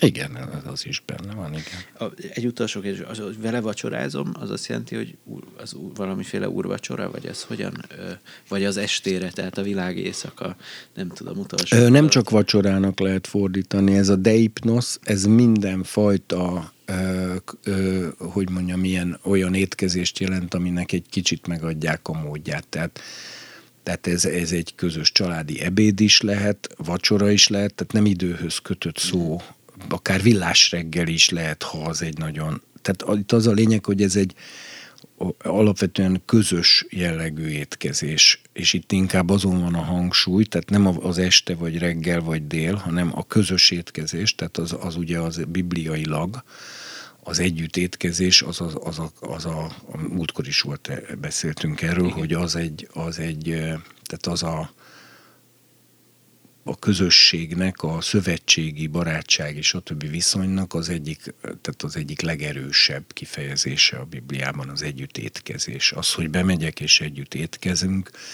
az azt jelenti, hogy egy ilyen rendkívül szoros baráti szövetségi viszonyba kerülünk. De ezt a többinél egyáltalán nem mondott ehhez hasonlót. Tehát ez, ez ezt jelenti gyakorlatban igen. is ebben az esetben szerinted? Hát azt gondolom, hogy miközben ennek a gyülekezetnek az állapota az egyik legrosszabb az összes közül, tehát majdnem, majd, majdnem olyan rossz vagy olyan rossz, mint a tiatirai meg a, meg a pergamoni szinte, mert hát olyan szintű megtérésre való feddést kap, nagyon azért haragos beszél itt most Jézus nyilván pozitív értelemben, de ő szenvedélyes, itt ugye mondja is, légy hát szenvedélyes és térj meg. Én figyelmeztetem és nevelem azokat, akiket szeretek. Ugye ez is nagyon idegen a modern gondolkodástól. A modern gondolkodás azt hiszi, hogyha valakit szeretünk, azt nem, nem neveljük és nem figyelmeztetjük, meg nem intjük. Jézus nem, általában az ókori emberek, és ezt lehet látni az egész Ószövetségben is, ha megfigyeled, hogy, hogy a szeretet elemi sajátossága az, hogy komolyan figyelmeztetni azt, aki rossz irányba mozog. A konfliktus felvállalása, akár a ugye, proféták is hatalmas ütközéseket vállaltak a néppel, azért, mert szerették. Tehát, hogy, hogy ez azért mondom, ez nem az a fajta szeretet, amit pont a mai laodíciai korban az egyház a szeretetet egy kicsit ilyen, ilyen szeressük egymást gyerekek, de ne szóljunk azért nagyon be, bele, izé, béke legyen, és, és ez önmagában nem baj, nem akarom ezt kigúnyolni, csak biztos érthető, hogy, hogy a, van azért ennek egy, egy olyan, én nem tudom, de nekem másoknak van-e ilyen élményük, de nekem néha van olyan élményem, hogy részt veszek egy társaságból, ahol mindenki nagyon kedves, meg aranyos, és mégis rendkívül üres szívvel megyek el. Míg ezzel szemben előfordul, hogy részt veszek egy társaságban, ahol, ahol szigorúan még össze is csapnak az emberek, és, és akár indulatos vitára kerül sor, és és akár kiabálhatnak is egymással, és mégis mélyebb, mélyebb szeretetet tapasztalok ott, mint a másik helyen. És ugye a modern kor a szeretetet is nagyon átértelmezte, és egy ilyen light érezzük magunkat együtt jól gyerekek light hangulatot jelent tulajdonképpen a szeretet, de valójában ez a szeretet, ha jobban belegondolunk, rettentően unalmas. Tehát, tehát igazából nem, ez, e, e, ennek nincs az az emésztő tüzetet, nincs az a, az, ez nem emésztő tűz. Tehát ez a, az a szeretet, amit a mai kor igényel, az egy ilyen langyos víz nem emésztő tűz. Félnek ma az emberek az emésztő tűztől. És ez hogy kapcsolódik a közös ünnepi étkezéshez? Úgy, hogy, hogy arra próbáltam itt rávilágítani, mert nem az ünnepi étkezéshez, hanem hogy én figyelmeztetem és nevelem azokat, akiket szeretek. Tehát, hogy a, egy valódi szeretet kapcsolat az nem mindig vidám nem mindig konfliktusmentes, sőt adott esetben nagyon hosszúra nyúló és mély konfliktusok lehetnek benne. Gondoljunk például Isten és Izrael viszonyára. Hát annál nagyobb szeretet viszony az emberiség történelmében nincsen, de annál konfliktusosabb viszony sincsen. Tehát ugye a, a, az Izrael istenének az emésztő tűz természetéhez közelebb áll ez a fajta szenvedélyes, izzó és egyben rendkívül felelősség tudatos, és emiatt, emiatt a másikat adott esetben meg is ütő szeretet, most elnézést, hogy így fogalmazok, de, de ilyen is előfordul, mert van olyan, hogy, hogy valakinek azért adnak egy jó nagy pofon, mert szeretik, ha más nem, ha elájul és föl kell ébreszteni. Úgyhogy igen. Úgyhogy hát ez, a, ez az ellenszéruma a laodikai korszellemnek. Jó, hát azért legközelebb majd mondd el, hogy mit jelent a közös étkezés, de... De hát már múltkor is beszéltünk róla, meg most is el. Igen, de, itt, de arra nem válaszolta, hogy, mi, hogy Jézus itt ezt hogyan érti, és miért csak nekik ígéri meg, és hogy ennek mégis mi a gyakorlati megnyilvánulása. Ezt még mindig nem értem. De nem baj, hogy van mint gondolkodni. Hát nem biztos, hogy csak nekik. Akinek van füle, hallja meg, mit mond a szellem a gyülekezeteknek. Tehát ez másoknak is lehet üzenet, és azért mondom, most akkor zárjuk le azzal a hét gyülekezettel kapcsolatos látást, aminek a végére értünk, hogy az egy nagyon jó és jól alkalmazható, és szerintem e, rengeteg igazságot tartalmazó látás, hogy ezt, a, hogy ezt az egyház történelem korszakaira kiválóan rá lehet alkalmazni.